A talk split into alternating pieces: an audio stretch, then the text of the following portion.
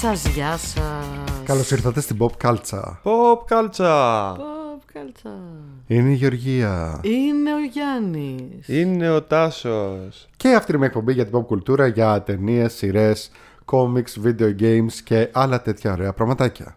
Αγάπη, λουλούδια, άνοιξη, αλλεργίες. Και ότι θα ρώταγα τώρα, αυτά τα ωραία πραγματάκια θα πούμε τελικά ποτέ. Αυτό. Τι αλλά, ε, είναι; Όχι. Ναι, κάθε φορά είναι διαφορετικά. Τώρα είναι η άνοιξη, αλλεργίες. Δεν με έχει πιάσει ακόμα, αλλά θα με πιάσει που θα πάει. Με έχουν πιάσει άλλα όμως. Δεν πειράζει. Ε, περιβαλλοντική συνείδηση. Ωραίο. Αγάπη. Ωραίο, ωραίο. Yarn bombing. Τουρισμό. Έρωτα. Ε, Yarn bombing. Yarn ωραίο. bombing. Ναι, yarn bombing. Σε λίγο δεν θα είναι πια εποχή πλεξίματος. Λοιπόν, για όλα αυτά μπορείτε να τα βρείτε στη σελίδα μας στο Facebook, Pop Cultures, στο group μας, που μαζευόμαστε όλοι και λέμε τα νέα μας, λέμε τα μη μας. Εδώ μας τρολάρετε, μας δουλεύετε. Μας λέτε να κάνουμε χορηγούς το, το ΙΚΑ και φαρμακευτικές εταιρείες για κουπόνια Το δωρεάν είχαμε για την πει βέβαια υπογάδρα. αυτό. Ε; Το είχαμε πει από, από μόνοι μας. Ναι, κατάλαβες. Εδώ μας ειρωνεύονται εδώ τώρα κάποιοι, δεν θα πω ονόματα, τυχαίοι ακροατές. ε, βρίσκεται τα διάφορα νέα που ποστάρουμε, αστεία βίντεο, μεταξύ μας τα λέμε. Πολύ πλάκα έχουμε, περνάμε πάρα πολύ ωραία. Και στο Instagram και στο Facebook επίσης έχουμε σελίδες. Να μας κάνετε ένα follow, να μας κάνετε ένα like, να μας κάνετε στο Spotify ένα subscribe, ένα follow, ένα πέντε αστεράκια. Ε, αυτά θέλουμε, αυτά ζητάμε, δεν ζητάμε τίποτα άλλο. Είμαστε αυτάρκης Την και αγάπη ολιγάρκη. σας και τη στήριξή σας. Εντάξει, Εντάξει, αν είχα και ένα εκλεράκι δεν με χαλάγει, αλλά δεν θα το ζητήσω. Και ένα κιόλας. κλεράκι για το Γιάννη. Θα σκάσουν τώρα 800 εκλέρ. Ποτέ Στην δεν μας έχεις επόμενη στείλει ένα φορά. άνθρωπο. Ένα εκλέρ. Ένα εκλέρ. Ε, να- και, θα- εντάξει, και θα στείλει ένα κοίταξε αλλά να δεις. μεγάλο. Έρχονται, ας πούμε, βαρβάρα κτλ. Πάντα φέρνουν κάτι. Α, ναι, τα κορίτσια Αλήθεια, φέρνουν, αλήθεια, φέρνουν. μεγάλη Φέρνουν, αλήθεια. ε, κρασιά, ε, πατατάκια, Όχι, πάρα πολλά όχι πατατάκια. αλκοόλ, αναψυκτικά. Αναψυκτικά. Απολαύστε Αλλά πέφτει. ψυχτικά που drinks. μεθάνε. Ε, Αλλά ψυχτικά που μεθάνε. Ξέρω Πώς που το έχεις μεθάνε. πει; ε, αυτό κοκακόλα που Αυτή μεθάει. η κοκακόλα μου μεθάει. Λοιπόν, πάμε. Ε, Τι είπα, είπε τα social media. Ωραία, τι- έχω να πω τίποτα άλλο; Την παρουσίαση του θέματος να κάνουμε. Την παρουσίαση- Λοιπόν, Έχουμε πολύ ωραίο θέμα. έχουμε πάρα πολύ ωραίο θέμα. Ε, είπαμε Πάντα έχουμε ωραία σήμερα θέματα. να κάνουμε ένα έτσι λίγο. Επειδή είμαστε έτσι ε, ασόβαροι, να κάνουμε ένα πιο σοβαρό θέμα. Όχι σοβαρό, δεν είναι. Ε, δηλαδή, να κάνουμε ένα ρε παιδί μου έτσι ε, Ενδιαφέρον, αξιόλογο πράγμα. αξιόλογο. Ενδιαφέρον, αξιόλογο. Να ασχοληθούν οι σοβαροί άνθρωποι. ε, να δουν ωραία πράγματα. Γιατί εντάξει, εμείς ξέρετε εδώ τα, τα, τα λέμε όλα. Και reality λέμε. Και trust λέμε. Και guilty pleasures λέμε. Και comic book ε, ταινίες, σειρές λέμε. Έτσι όπως το Και- πες είναι αυτά τα comic book τα πώς τα, τα λένε. comic book, τα Marvel, τέτοια. Ε, και critically acclaimed και Oscar και επίπεδο και ποιότητα λέμε. Ε, Και να- memes λέμε. και memes λέμε. Να μην μπούμε και λίγο πιο ντοκιμεντο, ντοκιμαντεροριστικά πράγματα. Ντοκιμαντεριστικά πράγματα. Ντοκιμαντερ- Ντοκιμαντέρ τέλος πάντων, έργα. Ναι. Και όχι μόνο ντοκιμαντέρ αυστηρά, αλλά είπαμε να ασχοληθούμε σήμερα με την κατηγορία National Geographic, τα οποία είναι όλα στο Disney Plus, και να πιάσουμε να ξεψαχνίσουμε όλα τα National Geographic πράγματα, τα οποία δεν είναι μόνο ντοκιμαντέρ, θέλω να σου πω Γιάννη. Έχετε Έχει ζήσει τα από αυτά. πάντα. Είσαι απέναντι. Έχει- Έχει... τα- έχει πολλά πράγματα. Έχει και μυθοπλασία και διάφορα. Θα τα πούμε τώρα εδώ βασικά όλα. Ναι. Αρχικά. Έχει φίλε βασικά ακροατή. όλα, όλα που είναι National Geographic και National Geographic το Wild. Wild. National Geographic Wild. που είναι πολύ Λοιπόν, ωραίο. περίμενε. Αρχικά, φίλε ακροατή, εάν είσαι όπως και εγώ, τότε είχες έναν πατέρα ή έναν θειό, ο οποίος είχε ένα ολάκερο ράφι με παλιά National Geographic, Σωστά. τα οποία ενίοτε τα Ω, άνοιγε. τι Έτσι, είπες και έβλεπες τώρα. εκεί πέρα φωτογραφίες, ξέρω εγώ, από διάφορες φυλές αυτόχθονων από περίεργα μέρη του κόσμου και είχαν μέσα και λέει Α, τι ωραίες φωτογραφίες. Αλλά τα περισσότερα ήταν στα αγγλικά, δεν καταλάβαινες τίποτα. Έχει προβλέψει όμως για σένα και το National Geographic πλέον βγάζει βίντεα και εκπομπέ και μπορεί να δεις πολλά ενδιαφέροντα πράγματα. Οπότε μπορεί να μπεις και εσύ σε αυτό το καταπληκτικό χόμπι και να πεις Υπέροχα, είμαι και εγώ πλέον boomer. Ένα λοιπόν είναι σημαντικό βήμα στον Μα δεν αναπαραγωγικό. είναι μόνο για boomers όμως. Όχι, εγώ. Εντάξει, ε, εγώ, εγώ θα μιλήσω στους boomers. Τώρα εσείς θα μιλήσετε και όλοι στου υπόλοιπους. Εγώ θα πω όμως ότι είναι σημαντικό σημάδι στον αναπαραγωγικό κύκλο κάθε boomer κάποια ώρα στιγμή να αρχίσει να ασχολείται με το National Geographic. Σήμερα λοιπόν είναι η ευκαιρία σου. Σήμερα Εγώ- έχουμε. Ε, πες. Όχι, πες. Σήμερα έχουμε αυτό το έκτακτο tutorial. Πώς να γίνεις και εσύ, πώς να ενδιαφερθείς για τα σοβαρά θέματα trademark pending ε, της ζωής. Και θα ξεκινήσουμε με το National Geographic που το έχει κάνει πιο εύκολα από ποτέ, επειδή έχει και. Πώς το λένε, έχει πέρα, πέρα από φάλαινες και τέτοια. ρε παιδί, Έχει διάφορα ενδιαφέροντα πράγματα. Πάμε να δούμε. Έχει, και έχει αυτά. πάρα πολλά, δεν είναι μόνο σοβαρά θέματα. Εγώ θα πω πάντω ότι κάποτε τα κυνήγαγα στη τηλεόραση, τα κυνηγούσα τα National Geographic και ειδικά τα βάζανε κάτι ERT, ξέρω εγώ Τα παλιά. έπιανες. Τα, τα κυνηγούσα, ναι, τα πιάνα με το, με το δόρυ. Ε, τα, τα βάζε κάτι, ξέρεις, ε, ώρες αργά που γυρνάγαμε από καφέδες, από ποτά αργά από κτλ. καφέδες, ναι. Και εγώ καθόμουν και τα βλέπα. Ό,τι καλύτερο. Ε, για ό- εκείνη την Ό,τι ώρα. καλύτερο καλέ. Ναι, ναι, εκείνη την ναι. ώρα να βλέπεις τέτοια. Α, Καθόμουν τα βλέπα φανατικά και τώρα τα έχει όλα το Disney Plus μέσα. Επομένως... Χαζεύεις. Γιατί λες. Τι ωραία. Ξέρεις, είναι που δεν θέλεις κιόλας να πολύ σκεφτείς. Και λες τι ωραίες εικόνες, τι ωραία ζωάκια. Τι ωραία ζωάκια. Εγώ Σε όμως τελική πάντω. ανάλυση, από το να δεις κάποια ταινία δράσης που έχει κάποιο χαζό σενάριο, δες φίλε μου το καλύτερο σενάριο απ' όλα. Τη ζωή. Εγώ Ιδού θέλω ο να σας πω πιγκουίνος- πάντως ότι έχει και να σκεφτεί στη λίστα μου πολλά πράγματα και πολύ ωραία. Ενδιαφέρονται και όχι μόνο ζώα και φύσεις. Έχει διάφορα πράγματα. Θα σας τα πω όμως τώρα που θα έρθει η ώρα. Ε, πότε έρχεται αυτή η ώρα; Εγώ ανυπομονώ. Θέλω επιτέλους να μάθω κι εγώ πώς να είμαι ενήλικος. τώρα σε λίγο, μάλιστα. Τώρα. Μην το μάθει, Ρομπίν, όλα καλά. Δεν είναι. Μα σου βγήκε. Κλασικά δεν είναι κάτι. Δεν είναι. Ψεύτικος βήχα ήταν αυτό. Ναι, ναι, ψεύτικος. Ήταν για να.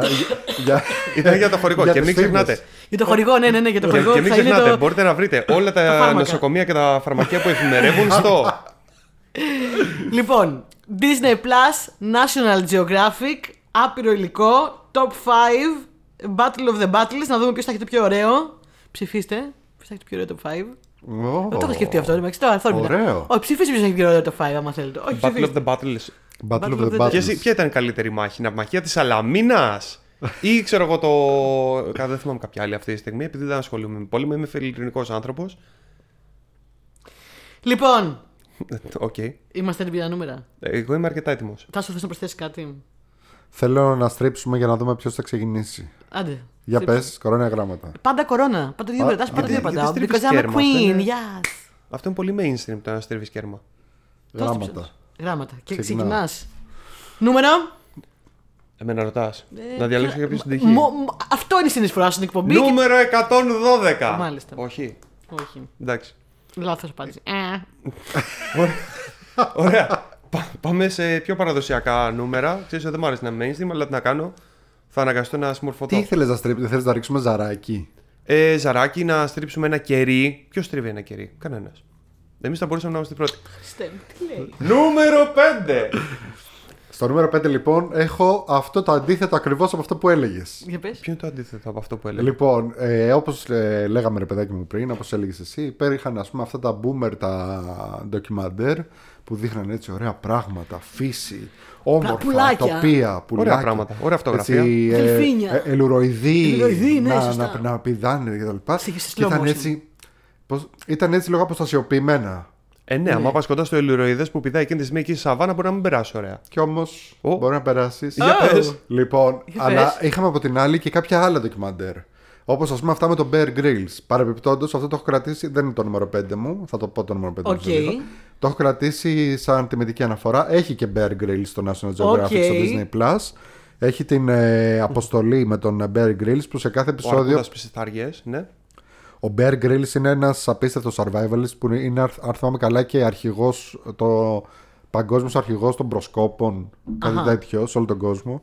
Ε, Είναι αυτός που πάει και ζει στα δάση και παίρνει, ξέρω εγώ, πίνει μόνο από δέντρα, ας πούμε, ό,τι Και τρώει βγάζουν ζωήφια και τέτοια. Και τρώει ζωήφια και, Και τα παίρνει λοιπά. Συγγνώμη, το. είπες ότι Βράζει είναι- τη λάσπη με, μαζί με μανιτάρια και τρούφες και φτιάχνεις ζωμό και κάνει. Ραγού λάσπη. Συγγνώμη, είπες ότι είναι παγκόσμιος αρχηγός των προσκόπων. Ναι, γιατί; Είναι παγκόσμια οργάνωση πρόσκοπη. Ναι, Ναι, καλέ. βέβαια. Είναι Ιλουμινάτι. Καλέ, ναι. Τι μας Καλέ, όχι, κρύβουν; βασικά. Οι πρόσκοποι, αρχικά εγώ επειδή ήμουν στου προσκόπου μικρός, ε, μα, Άρα είσαι μαθαίνεις Illuminatus. πάρα πολλά πράγματα.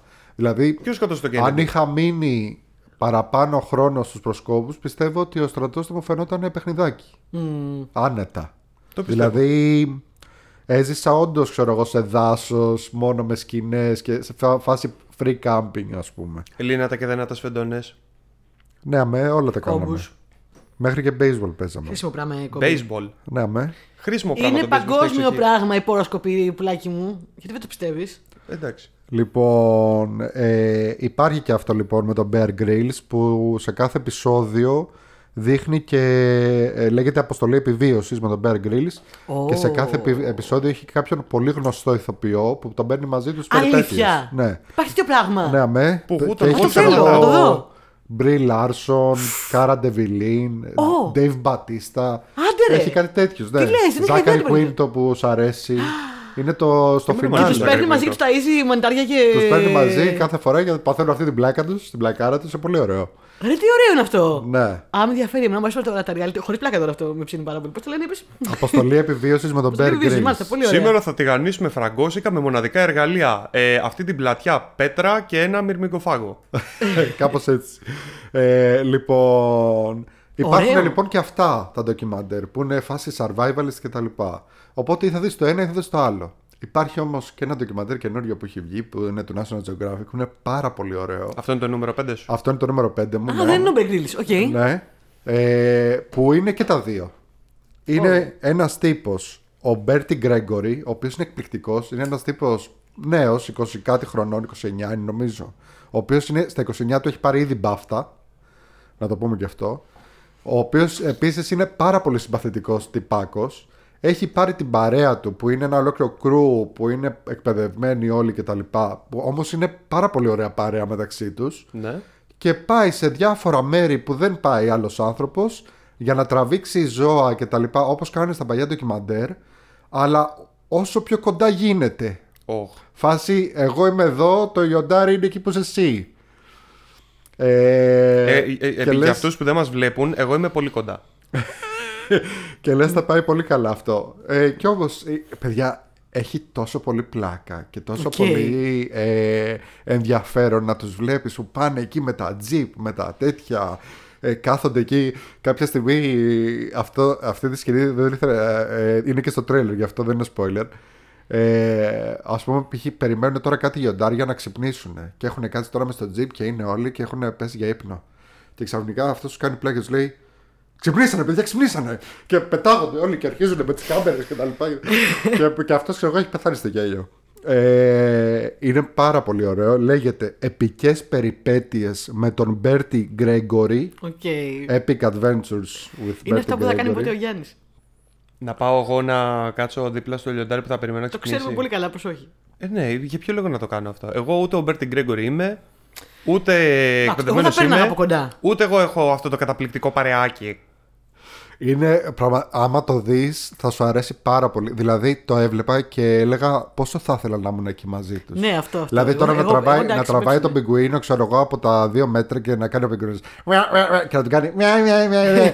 εντάξει, μας μας ε, έπληξες, ας πούμε. Οκ, εντάξει, θα φύγουμε, ξέρω εγώ. Εγώ Οκ. την γωνιά έχω εδώ πέρα και δεν μπορώ να τα φέρω βόλτα. Ακούγεται Όχι να πολύ πάω fun, στους ακούγεται πάρα πολύ πιγκουίνους. fun. Είναι πολύ ωραίο. Είναι ε, το νέο είδος στην ουσία Ναι, κινηματογραφιστών κινηματογράφησης. Ε, φυσικής ιστορίας όπως λέγονται explorers ας πούμε ε, που δείχνει ας πούμε και την περιπέτεια που τραβάνε αυτοί γιατί το βλέπεις παλιά και δεν σκεφτόσουν ποτέ ωραία αυτός που πήγε και τα τράβηξε όλα αυτά τι πέρασε για να το κάνει όλο αυτό; Και τον βλέπεις μετά, πάει να πάρει το βραβείο, ξέρω και κάνει μύτη με πατερίτσες, του λείπουν δύο πόδια. Ε, είναι πάρα πολύ ωραίο. Είπαμε, λέγεται Επικές περιπέτειες με τον Μπέρτι Γκρέγκορι. Very nice, very nice. Ε, ο τύπος αυτός όπως είπαμε είναι πάρα πολύ συμπαθητικός. Ε, νομίζω ότι είναι Άγγλος, αλλά έχει αυτό το ρε παιδάκι μου το, το συμπαθητικό, το αγγλικό που τέτοιο, που σε τραβάει. Ε, τι άλλο, ε, δείχνει διάφορα, δεν δείχνει μόνο λιοντάρια και τα λοιπά, δείχνει ξέρω εγώ πως είναι να κολυμπάς με δελφίνια, ε, πως είναι να βλέπεις μπροστά σου εκείνη τη στιγμή το κροκόδιλο να τρώει το θύραμά του και μετά τον ίδιο τον κροκόδιλο να γίνεται θύραμα από κάτι άλλο. Δείχνει έτσι αυτό πολύ αυτό όμως ενδιαφέροντα μπορεί πράγματα. να, μπορεί να κλιμακωθεί πολύ εύκολα. ε, εμφανίζεται, το- εμφανίζεται πριν αυτό που τρώει τον κροκόδιλο, μετά εμφανίζεται Σταμάτα, αυτό βρε, που τρώει γλωσσούζι. αυτό που τρώει τον κροκόδιλο. Και είναι και πολύ ενδιαφέρον πιστεύω για σένα Γεωργία γιατί δείχνει πάρα, πάρα πολύ έντονα ε, το στοιχείο ας πούμε της τεχνολογίας πώς τα τραβάνε όλα αυτά. Τι χρησιμοποιούν για το κάθε τι. Ναι. Ε, δηλαδή ξέρω εγώ δείχνει τον εξοπλισμό που έχουν, τι, τε- που τους βοηθάει, τι θα κάνουν. Δείχνει κάτι, έχει κάτι εκπληκτικές λήψεις, κάτι πλάνα ξέρω εγώ. Π.χ. ας πούμε μπορεί να πηγαίνουν ξέρω, στη σαβάνα και να έχουν βάλει την κάμερα ξέρω εγώ από το πλάι του jeep και να, ε, ε, να πηγαίνει ξέρω, εγώ, το jeep και να το βλέπεις ας πούμε από το πλάι και να βλέπεις ξέρω, εγώ, και να πέφτει η άμμος και το νερό ας πούμε πάνω στην κάμερα Πω. κτλ. Πάρα πολύ ωραία πράγματα. Ψηστικό, πολύ ψηστικό. Ναι, ναι, ναι. Ε, ειλικρινά ήταν, είχα κάτσει έτσι μπροστά στην Αδόνη και το κοίταγα. Ναι, ναι, ναι, τι ωραία. ε, ε, ζήλευα πραγματικά. Δηλαδή έλεγα, πω, πω, θα ήθελα πάρα πολύ να ήμουν εκεί. Ξέρω ότι δεν θα το έκανα ούτε σε ένα εκατομμύριο χρόνια αυτό. Εγώ θα το έκανα μόνο εγώ με τολμηρή. Θα Ναι. ήθελα. Ναι.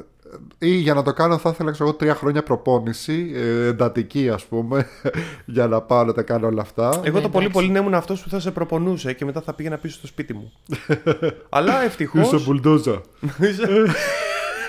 ε, ευτυχώς Εντάξει, τώρα όμω. αυτοί που τα κάνουν παιδιά αυτά είναι δικοί έτσι. Εντάξει. Ε, Είναι δικοί στην προσέγγιση, στο πώς να μην είναι παρεμβατικοί στη φύση, στο πώς να κινηματογραφούν. Δεν είναι τώρα εμείς, αλλά εντάξει. Ε, εγώ στο νούμερο 5 Ναι. έχω και εγώ κάτι πολύ κλασικό. Είπα να βάλω. Είναι, το, είναι η μόνη πιο κλασική προσθήκη στο top 5 μου, γιατί ήθελα να βάλω και κάτι έτσι πιο κλασικό National Geographic ε, που είμαστε μαθημένοι να βλέπουμε ντοκιμαντέρ και είναι τα μυστικά των φαλενών. Ω. Τα μυστικά των φαλενών έχει για πολλούς μυστικά λόγους πολύ ενδιαφέρον. των Τα φαλενών. μυστικά των φαλενών. Αυτό και καλά. Δεν το- κατάλαβες, ε. Αυτό το, το λένε και καλά οι ίδιες στα- Δεν καταστάσει. κατάλαβες είναι γιατί στα μιλήσαμε φαλενίστικα. τώρα φαλενίστικα και εσύ δεν μιλάς φαλενίστικα και δεν κατάλαβες τι είπαμε. Αχ, συγγνώμη, Μόνο οι παιδιά. ακροατές που μιλάνε φαλενίστικα έχουν καταλάβει τι είπαμε. Παιδιά, εγώ μιλάω, πώς το λένε, δελφίνι με το Ο ζόρι. Γιάννης είναι χαζός.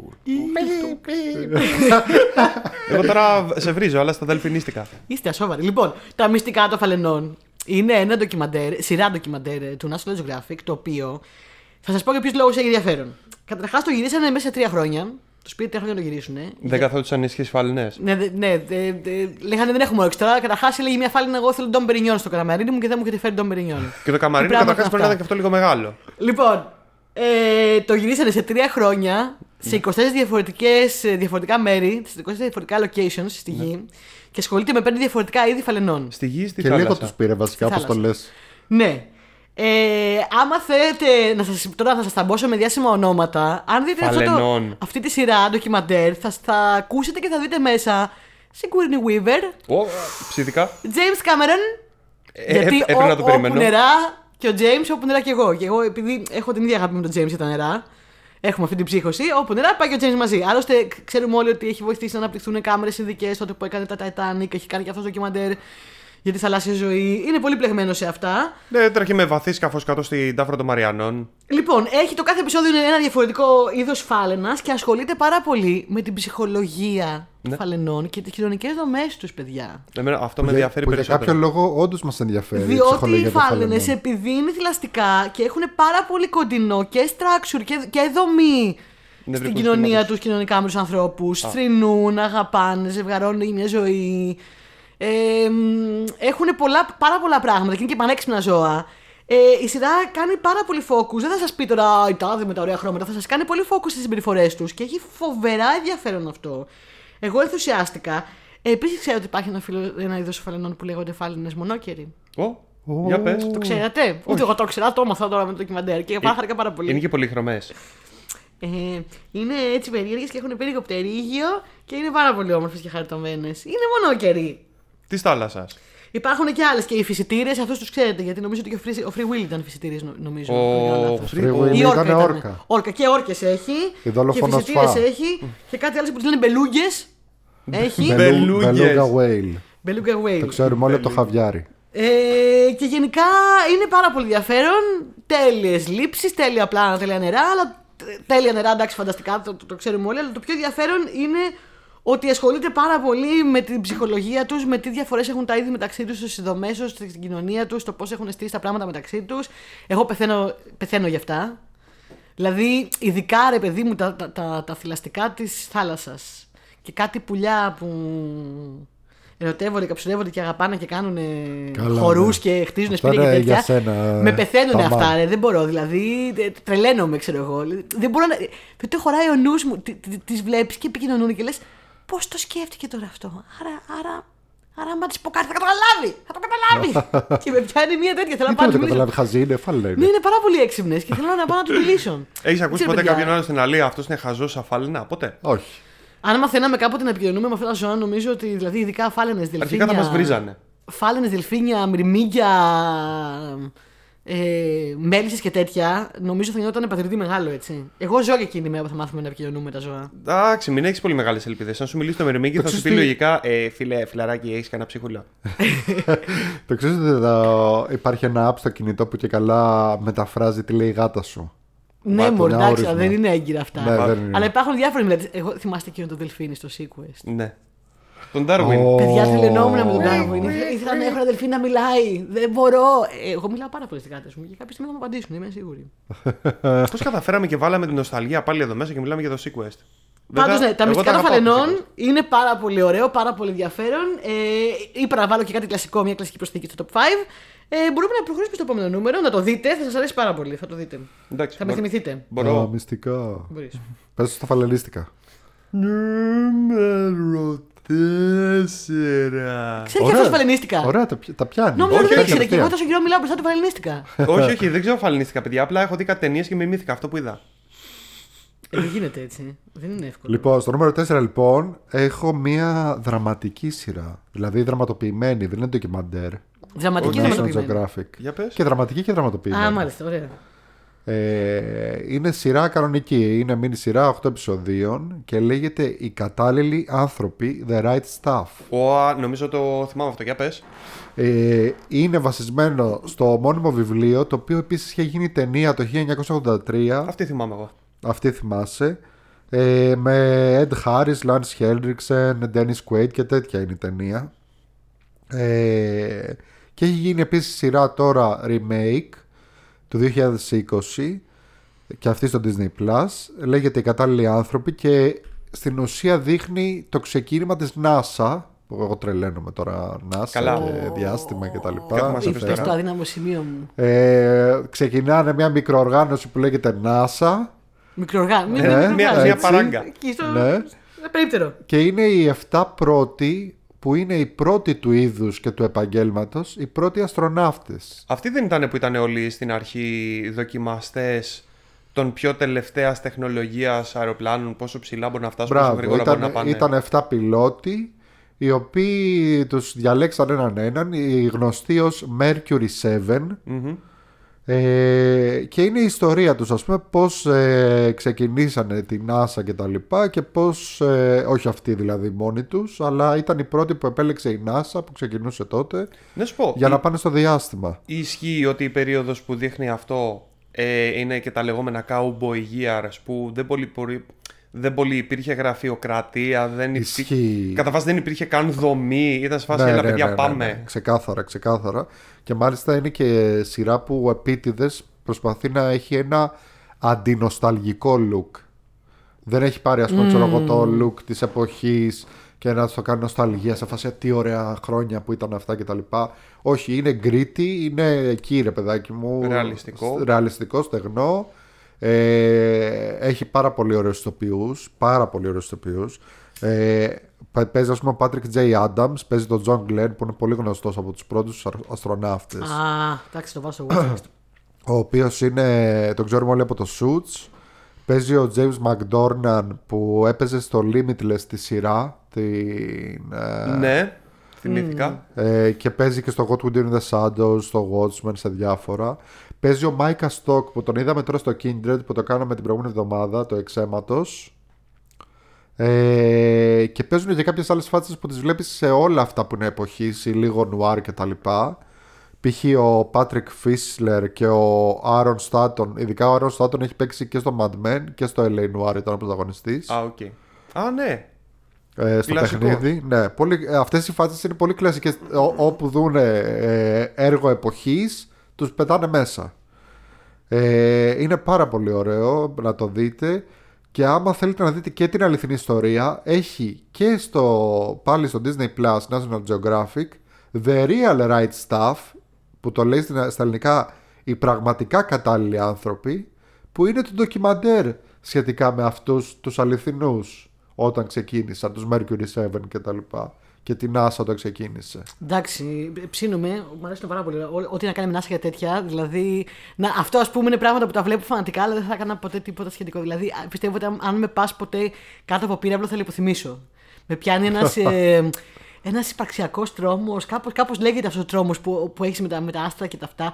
Κάποια στιγμή είχα παίξει ένα VR της NASA. Ναι. Ε, ένα Apollo νομίζω λεγόταν. Κάποιο Apollo ήταν που και καλά ζεις VR το πώς είσαι σε αποστολή και πας στο.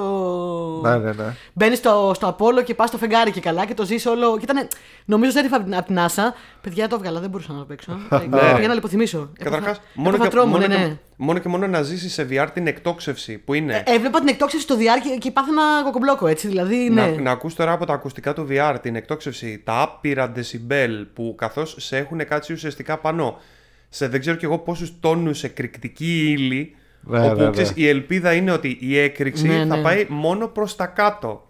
Και έχεις προσδεθεί, ξέρεις, έχεις βάλει ξέρω, τον Άγιο Χριστόφορο στο καντράν και λες: Ελά, παιδιά, ό,τι γίνει, πάτα το. Εμένα είναι η καλύτερη μου. Ε, ας πούμε, θυμάμαι όταν πρώτα έβαλα το Vader Immortal που είσαι στο, ε, στο VR, ας πούμε, και είσαι στο διαστημόπλαιο και κάνεις ένα έτσι και κάτω. Είναι ε, το, το cockpit, ας πούμε, του διαστημοπλοίου είναι από γυαλί, οπότε βλέπεις κανονικά και κάτω σου να- τα άστρα και τα λοιπά. Και θυμάμαι, το είχα βάλει στην κοπέλα μου και ήταν... το βγάλε κατευθείαν, έτσι όπως ήταν. Οπ, Ναι, ναι, ναι, αυτό. και εγώ αυτό είχα κάνει τότε. Το Nope. κάτσα 10 λεπτά, 15 Nope. και είπα. No, όχι, όχι. Ωραία. Ε, ναι, φαντα... α- αξιοθαύμαστο. Γι' αυτό με σερπάζει και πολύ να τα βλέπω, έτσι. Λοιπόν, να υπενθυμίσουμε, το right stuff ήταν το, το 4. The right stuff, οι κατάλληλοι άνθρωποι λέγεται στα ελληνικά. Α, κατάλληλοι άνθρωποι. Οι κατάλληλοι άνθρωποι. Και το, το, το αντίστοιχο ντοκιμαντέρ λέγεται οι πραγματικά κατάλληλοι άνθρωποι. Είχε ακουστεί πάρα πολύ αυτό όταν είχε βγει, το θυμάμαι. Είχε ακουστεί Ναι, γενικά ναι, ναι, ναι. πολύ. Ε, μα είναι πάρα πολύ ωραίο και έχει πάρα πολύ ωραίο cast. Πάρα Να σου πω πολύ την ωραίο αλήθεια, cast. εγώ προτιμώ τον αγγλικό τίτλο μόνο και μόνο επειδή μεταφέρει αυτή τη βλαχοαμερικάνικη, καουμπόικη νοοτροπία που λέει άλλος, ε, ξέρεις, θα στείλουμε κόσμο στο διάστημα. Ποιους να πάρουμε και λέει άλλος, We need the right stuff. Έχουν τη στόφα που λέμε στα Αυτό. ελληνικά. ε, Θέλουμε κόσμο. Που λες εσύ, εντάξει, ρε παιδιά, τι στόφα. Φίλε, τι στόφα. Μιλάμε τώρα για ανθρώπους οι οποίοι έμπαιναν μέχρι πρότινος σε αεροπλάνα τα οποία ήταν πάλι όπως λέγαμε ξέρω εγώ παραλίγο κάτι τον εκρηκτική ύλη που παρακαλάς η έκρηξη να πάει προς τα πίσω και όλος πήγαινε ψηλά στον ουρανό μέχρι που ο ουρανός σταμάταγε να είναι μπλε και γινόταν μαύρος. Maverick. Α, το ναι. Top Gun. Ναι. Και ήταν φυσικά και γίνανε κατευθείαν celebrities έτσι. Ε, ξεκάθαρα. Ναι. Και είναι σε φάση ιδρύσαμε ένα επάγγελμα. Δηλαδή, ξέρεις τι επάγγελμα κάνεις. Ε, Επιβιώνω αυτό το πράγμα. Αυτή τη στιγμή κάνω ένα καινούριο επάγγελμα το οποίο μόλις εφήβρα. Λοιπόν, ε, Γεωργία, είσαι έτοιμη με το νούμερο 4. Μάλιστα. Εγώ έχω μια διαφορετική επιλογή τώρα, παιδιά, εδώ. έχω ω, για ένα, πάμε. μια σειρά ψυχαγωγική η οποία λέγεται Brain Games ή τα παιχνίδια του μυαλού. Ωραία. Ε, το οποίο Brain Games ε, είναι μια σειρά ε, η οποία έχει να κάνει στην ουσία με το πώς λειτουργεί το μυαλό μέσα από πειράματα και παιχνίδια. Δηλαδή παίρνει ανθρώπους, ξεκινάει με κανονικούς καθημερινούς ανθρώπους ε, που τους παίρνει και τους ε, βάζει σε πειράματα για να μαθαίνεις πράγματα πάρα πολύ ενδιαφέροντα όπως τύπου ξέρω εγώ οφθαλμαπάτες παιδί μου. Ε, ή τρίξ ε, με, με, πόσο ε, έχει επεισόδιο που καλεί τον Κόπερφιλ και του λέει και εξηγεί πόσο ο Κόπερφιλ σε κάνει να πιστεύεις ότι εξαφάνισε όντως το άγαμο της ελευθερίας, ξέρω εγώ. Ναι. Το οποίο από μόνο του είναι πάρα πολύ ενδιαφέρον. Δηλαδή, εγώ ψήνουμε πάρα πολύ με αυτά. Δεν Ε, είχε εξαφανίσει και την Ακρόπολη. Την Ακρόπολη. Παρθενώνα. Μπορεί. Γενικά αυτό εξαφάνιζε Θα το ψάξω. πράγματα. Ευτυχώ Ναι. τα, τα φέρνει πίσω μετά, ευτυχώς. Πάλι καλά. ε, Αλλιώς θα μιλάγαμε για heist movie. ε, Το ίδιο έκανε και ο Λόρδος Έλγιν. Έχει γίνει. νομίζω.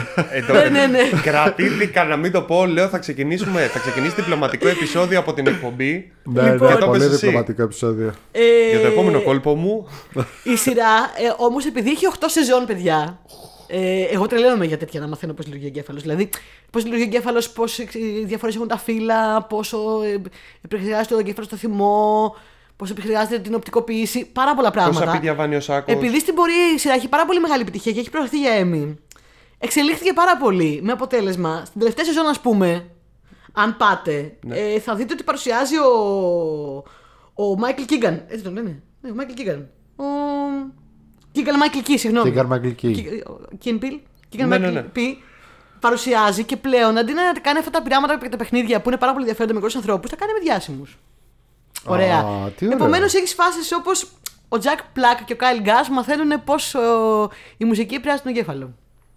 Καλά. Το ο- βλέπεις τώρα; Ο Jack Black και ο Κάιλ Γκάς πρέπει να ήξεραν πάρα πολύ καλά ήδη πώ η μουσική επηρεάζει τον εγκέφαλο. Ναι, ρε παιδί μου, το κάνανε με πειράματα και παιχνίδια. Τύπου η, Πλουγγί, η, η πλουκουκουκουκουκι. Kristen Bell και ο Doug Shepard ε, παίζουν παιχνίδια μεταξύ τους για να δούνε πώ τα δύο φύλλα ε, αντιδρούν διαφορετικά ο εγκέφαλός τους σε πράγματα και ποιο είναι το καλύτερο σε διαφορετικά Α, τι ωραίο. πράγματα. Ε, ο Ted Danson ε, μαθαίνει πώ το μυαλό ξε, ξεχωρίζει το, το ψέμα από την αλήθεια. Opened up a restaurant with Ted Danson. Ε, ξέρω εγώ, δηλαδή. Ε, τι άλλο να σα πω να σας ψήσω. Ε, η Rebel Μας Wilson, έχεις ξέρω ψήσει. εγώ, ε, μαθαίνει πώς ο έρωτας επηρεάζει το συνείδητό μας. Και κάνουν διαδραστικά παιχνίδια και πειράματα live. Και είναι τόσο πολύ ενδιαφέρον. Ε, και είναι πάρα πολύ φαν να μάθεις με αυτόν τον τρόπο. Γενικότερα αυτό είναι πάρα πολύ. ε, Εγώ πήγα τις προάλλες στο ε, πλανητάριο. Στο πλανητάριο δεν είναι, το Ευγενίδιο. Ναι. Ε, και έχει μια τέτοια έκθεση που πας απλά και κάνεις πειράματα. Και κάνεις πειράματα, ναι. Ναι, και το έχει με πολύ απλό τρόπο και τα λοιπά. Και είναι. Είχα κάτσει με τις ώρες και μετά Α, κοίτα εδώ.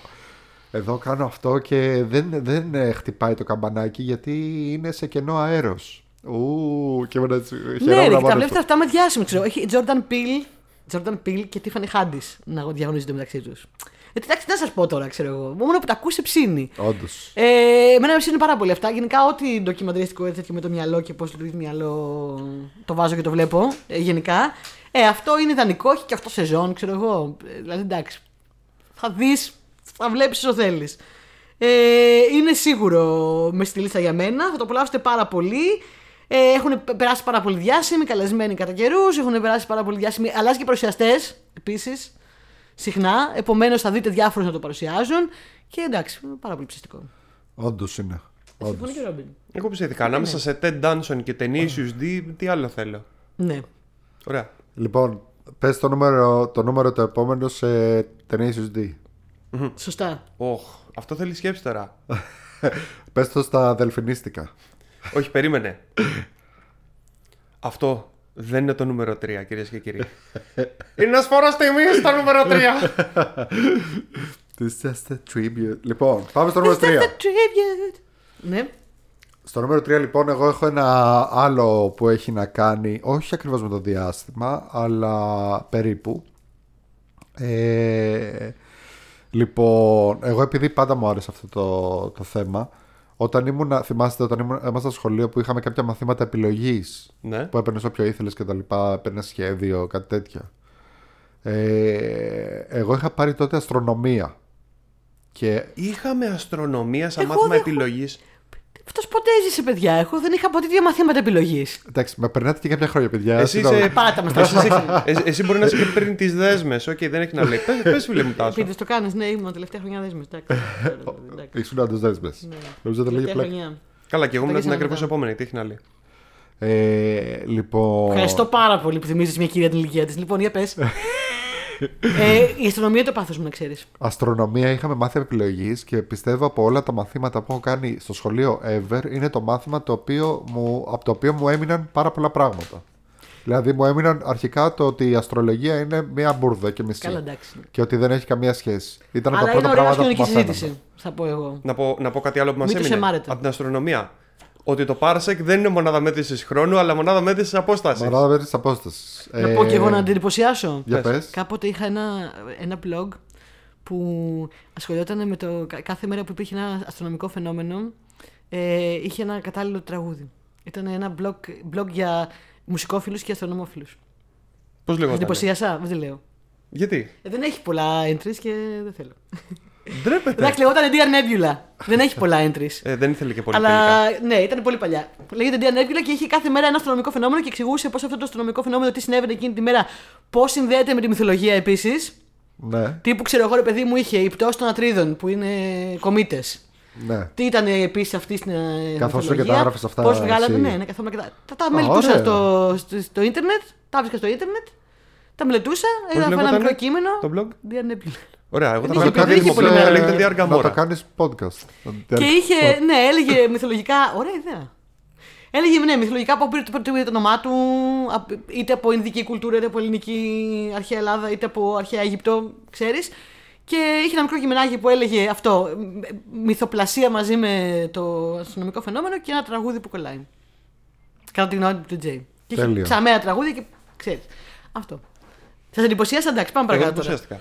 Εντυπωσιάστηκα. Πες Εγώ μας όντως. ποιο είναι το αστρονομικό πράγμα. Λοιπόν, Εμένα μου είχαν μείνει λοιπόν πολλά πράγματα εκεί από αστρονομία, όπως ας πούμε το πώς ε, μετακινείται ο ήλιος προς ε, γενικότερα μέσα στο γαλαξία και παίρνει και εμάς μαζί που κάνει αυτό το σπυροειδές το πράγμα που πάει Ναι, ναι. ε, προς τα κάπου. Προς τα, προς τα κάτω. Ε, ε, Στο άπειρο. ναι, πάρα πολλά πράγματα γενικά. Και ε, ένα πράγμα που μου είχε μείνει από τότε, γιατί ε, ένα μεγάλο ερώτημα είναι υπάρχουν εξωγήινοι, υπάρχει εξωγήινη ζωή εκεί έξω; Και υπάρχουν και πολλές θεωρίες για αυτό το ερώτημα. Υπάρχουν πάρα πολλές θεωρίες. Που ε, μία πολύ επικρα... επικρατέστερη ας πούμε, θεωρία λέει, σου λέει ξέρω εγώ, ότι το σύμπαν είναι άπειρο, οπότε σίγουρα κάτι υπάρχει εκεί έξω. Υπάρχει και μια πολύ καταθλιπτική θεωρία, η θεωρία της μοναδικής γης.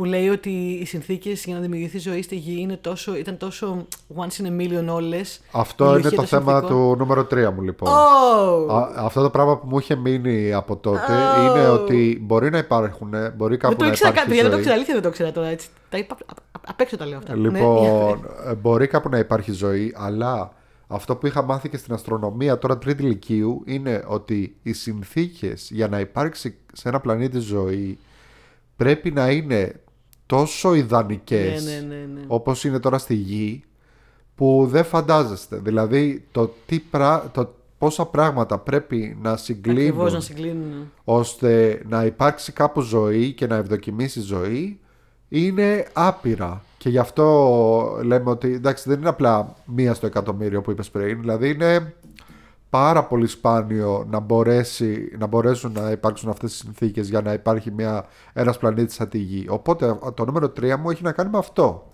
Λέγεται ένας παράξενος βράχος, One Strange Rock, Αυτή η θεωρία έχει πάρα πολύ ενδιαφέρον. Είναι παραγωγή ε, Ντάρεν Αρονόφσκι, Ω, να το Να το Αρονόφσκι. Ε, βέβαια, Ο οποίος καθολικό κάνει θέμα. παραγωγή σε πάρα καθολικό. πολλά πράγματα. Δεν είναι καθόλου καταθλιπτικό. Όχι, όχι, μου κάνω πλάκα. Ε, Αφού ξέρεις, ο- την, την ήξερα δηλαδή ήδη. ναι. τι- Ο παρουσιαστής είναι ο Will Smith.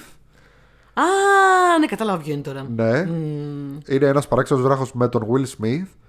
Ε, και δείχνει αυτό. Και σε κάθε επεισόδιο έχει και έναν αστροναύτη που έχει ζήσει κάποιες μέρες στο διάστημα και σου εξηγεί πράγματα για τη γη και πόσο, ε, ιδανι- πόσο unique Unique είναι η είναι η συνθήκη. γη. Δηλαδή, σου λέει, θα σου. Ε, λέ- ε, και ακόμα και στο τρέλερ σου λέει ότι θα σου μιλήσουμε για το πιο ενδιαφέρον πράγμα που υπάρχει στο σύμπαν και είναι αυτό το πράγμα που πατάς.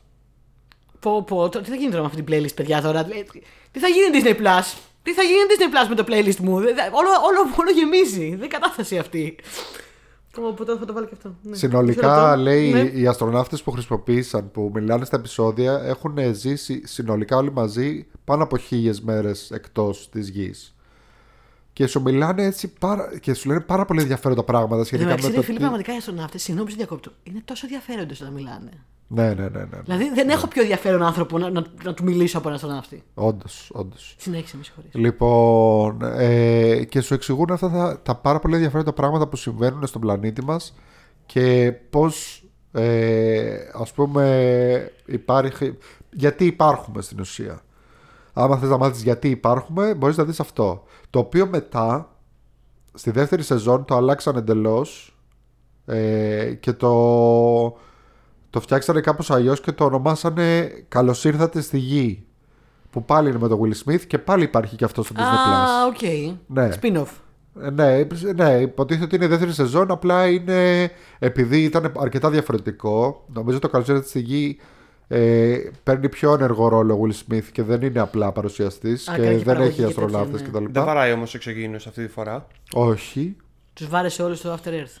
Όχι, στο λέω- τέτοιο. Λέγεται το Independence Day Independence που Day. είναι η Α, ατάκα του Independence καλώς Day. ήρθατε στη γη. Όντως και στο After Earth του βαράει και στο Independence Day του βαράει. Ρε, εσύ, ο Will Smith μην βαράς του εξωγήινους. και μετά βγάζει και ντοκιμαντέρ για ότι δεν υπάρχουν εξωγήινοι. Κάτι θέλει να μας πει ο Will Smith. Όχι, εντάξει, πλάκα. είναι. Ε, κοίταξε να δεις, το ντοκιμαντέρ αυτό δεν είδα πουθενά να λέει ότι δεν υπάρχουν εξωγήινοι. Όχι, μωρέ, Απλά ναι, σου το λέει ξέρω. πόσο ιδανικές είναι αυτές τι συνθήκες. Αλλά ναι, εγώ, είναι μια θεωρία απλά. αυτό που παιδιά. είχα μάθει και στην αστρονομία είναι ότι επειδή το σύμπαν είναι άπειρο, μπορεί και κάπου αλλού να υπάρχουν αυτές οι Αυτές ιδανικέ οι- συνθήκε. αυτό, αυτό το once in Εάν a λοιπόν million υπάρχουν, αλήθειες. ειδού μερικές μέθοδοι για να προστατευτείτε αν- ε, ενάντια στους εξωγήινου. Πρώτο, την πρώτη μέθοδο, Will Smith. Πάτε κρύβεστε πίσω από τον Will Smith. Ναι, το βάζετε δεύτερο. μπροστά, τον πετάτε μπροστά και λέτε Τους Will βαράει Smith, έχεις αυτός. εμπειρία. Ακριβώς. Βγάλε τα πέρα. Εγώ θα κάτσω από πίσω σου και κάθεται από πίσω. Δεύτερον, αλουμινόχαρτο. Nice. Πρέπει να, να, να κάνουμε. Η εκπομπή έχει γίνει πλήρω κομική πλέον, έτσι. Λοιπόν. Πρέπει να φωνάξουμε τον Will Smith. Ωραία.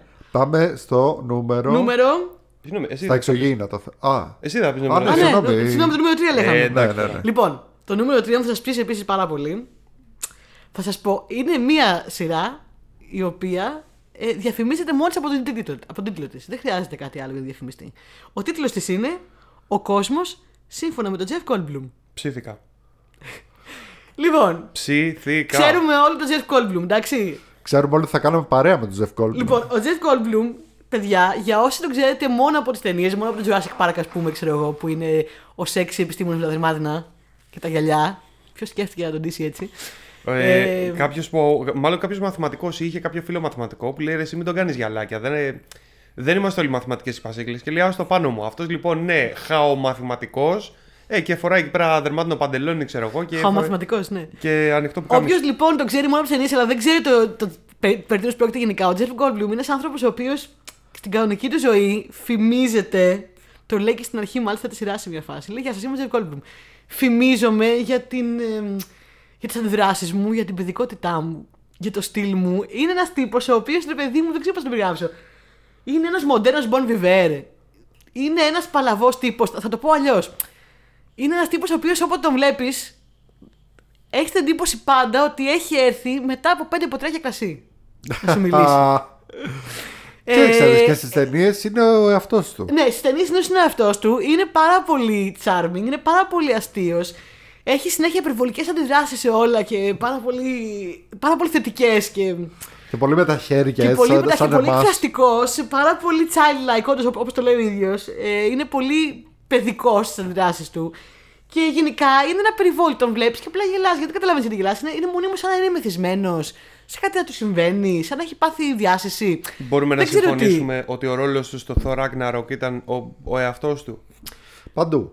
Το καταλάβανε λοιπόν αυτό και είπανε θα τον πάρουμε τον Τζέρ Goldblum και θα κάνουμε μια σειρά ντοκιμαντέρ, ντοκιμαντερίστικη που θα λέμε ο κόσμος σύμφωνα με τον Τζέρ Goldblum. Και είναι ο Τζέρ Goldblum και κάθε επεισόδιο ασχολείται με ένα θέμα. Τα θέματα είναι πάρα πολύ μοντέρνα. Τύπο ασχολείται με τα, με τα sneakers.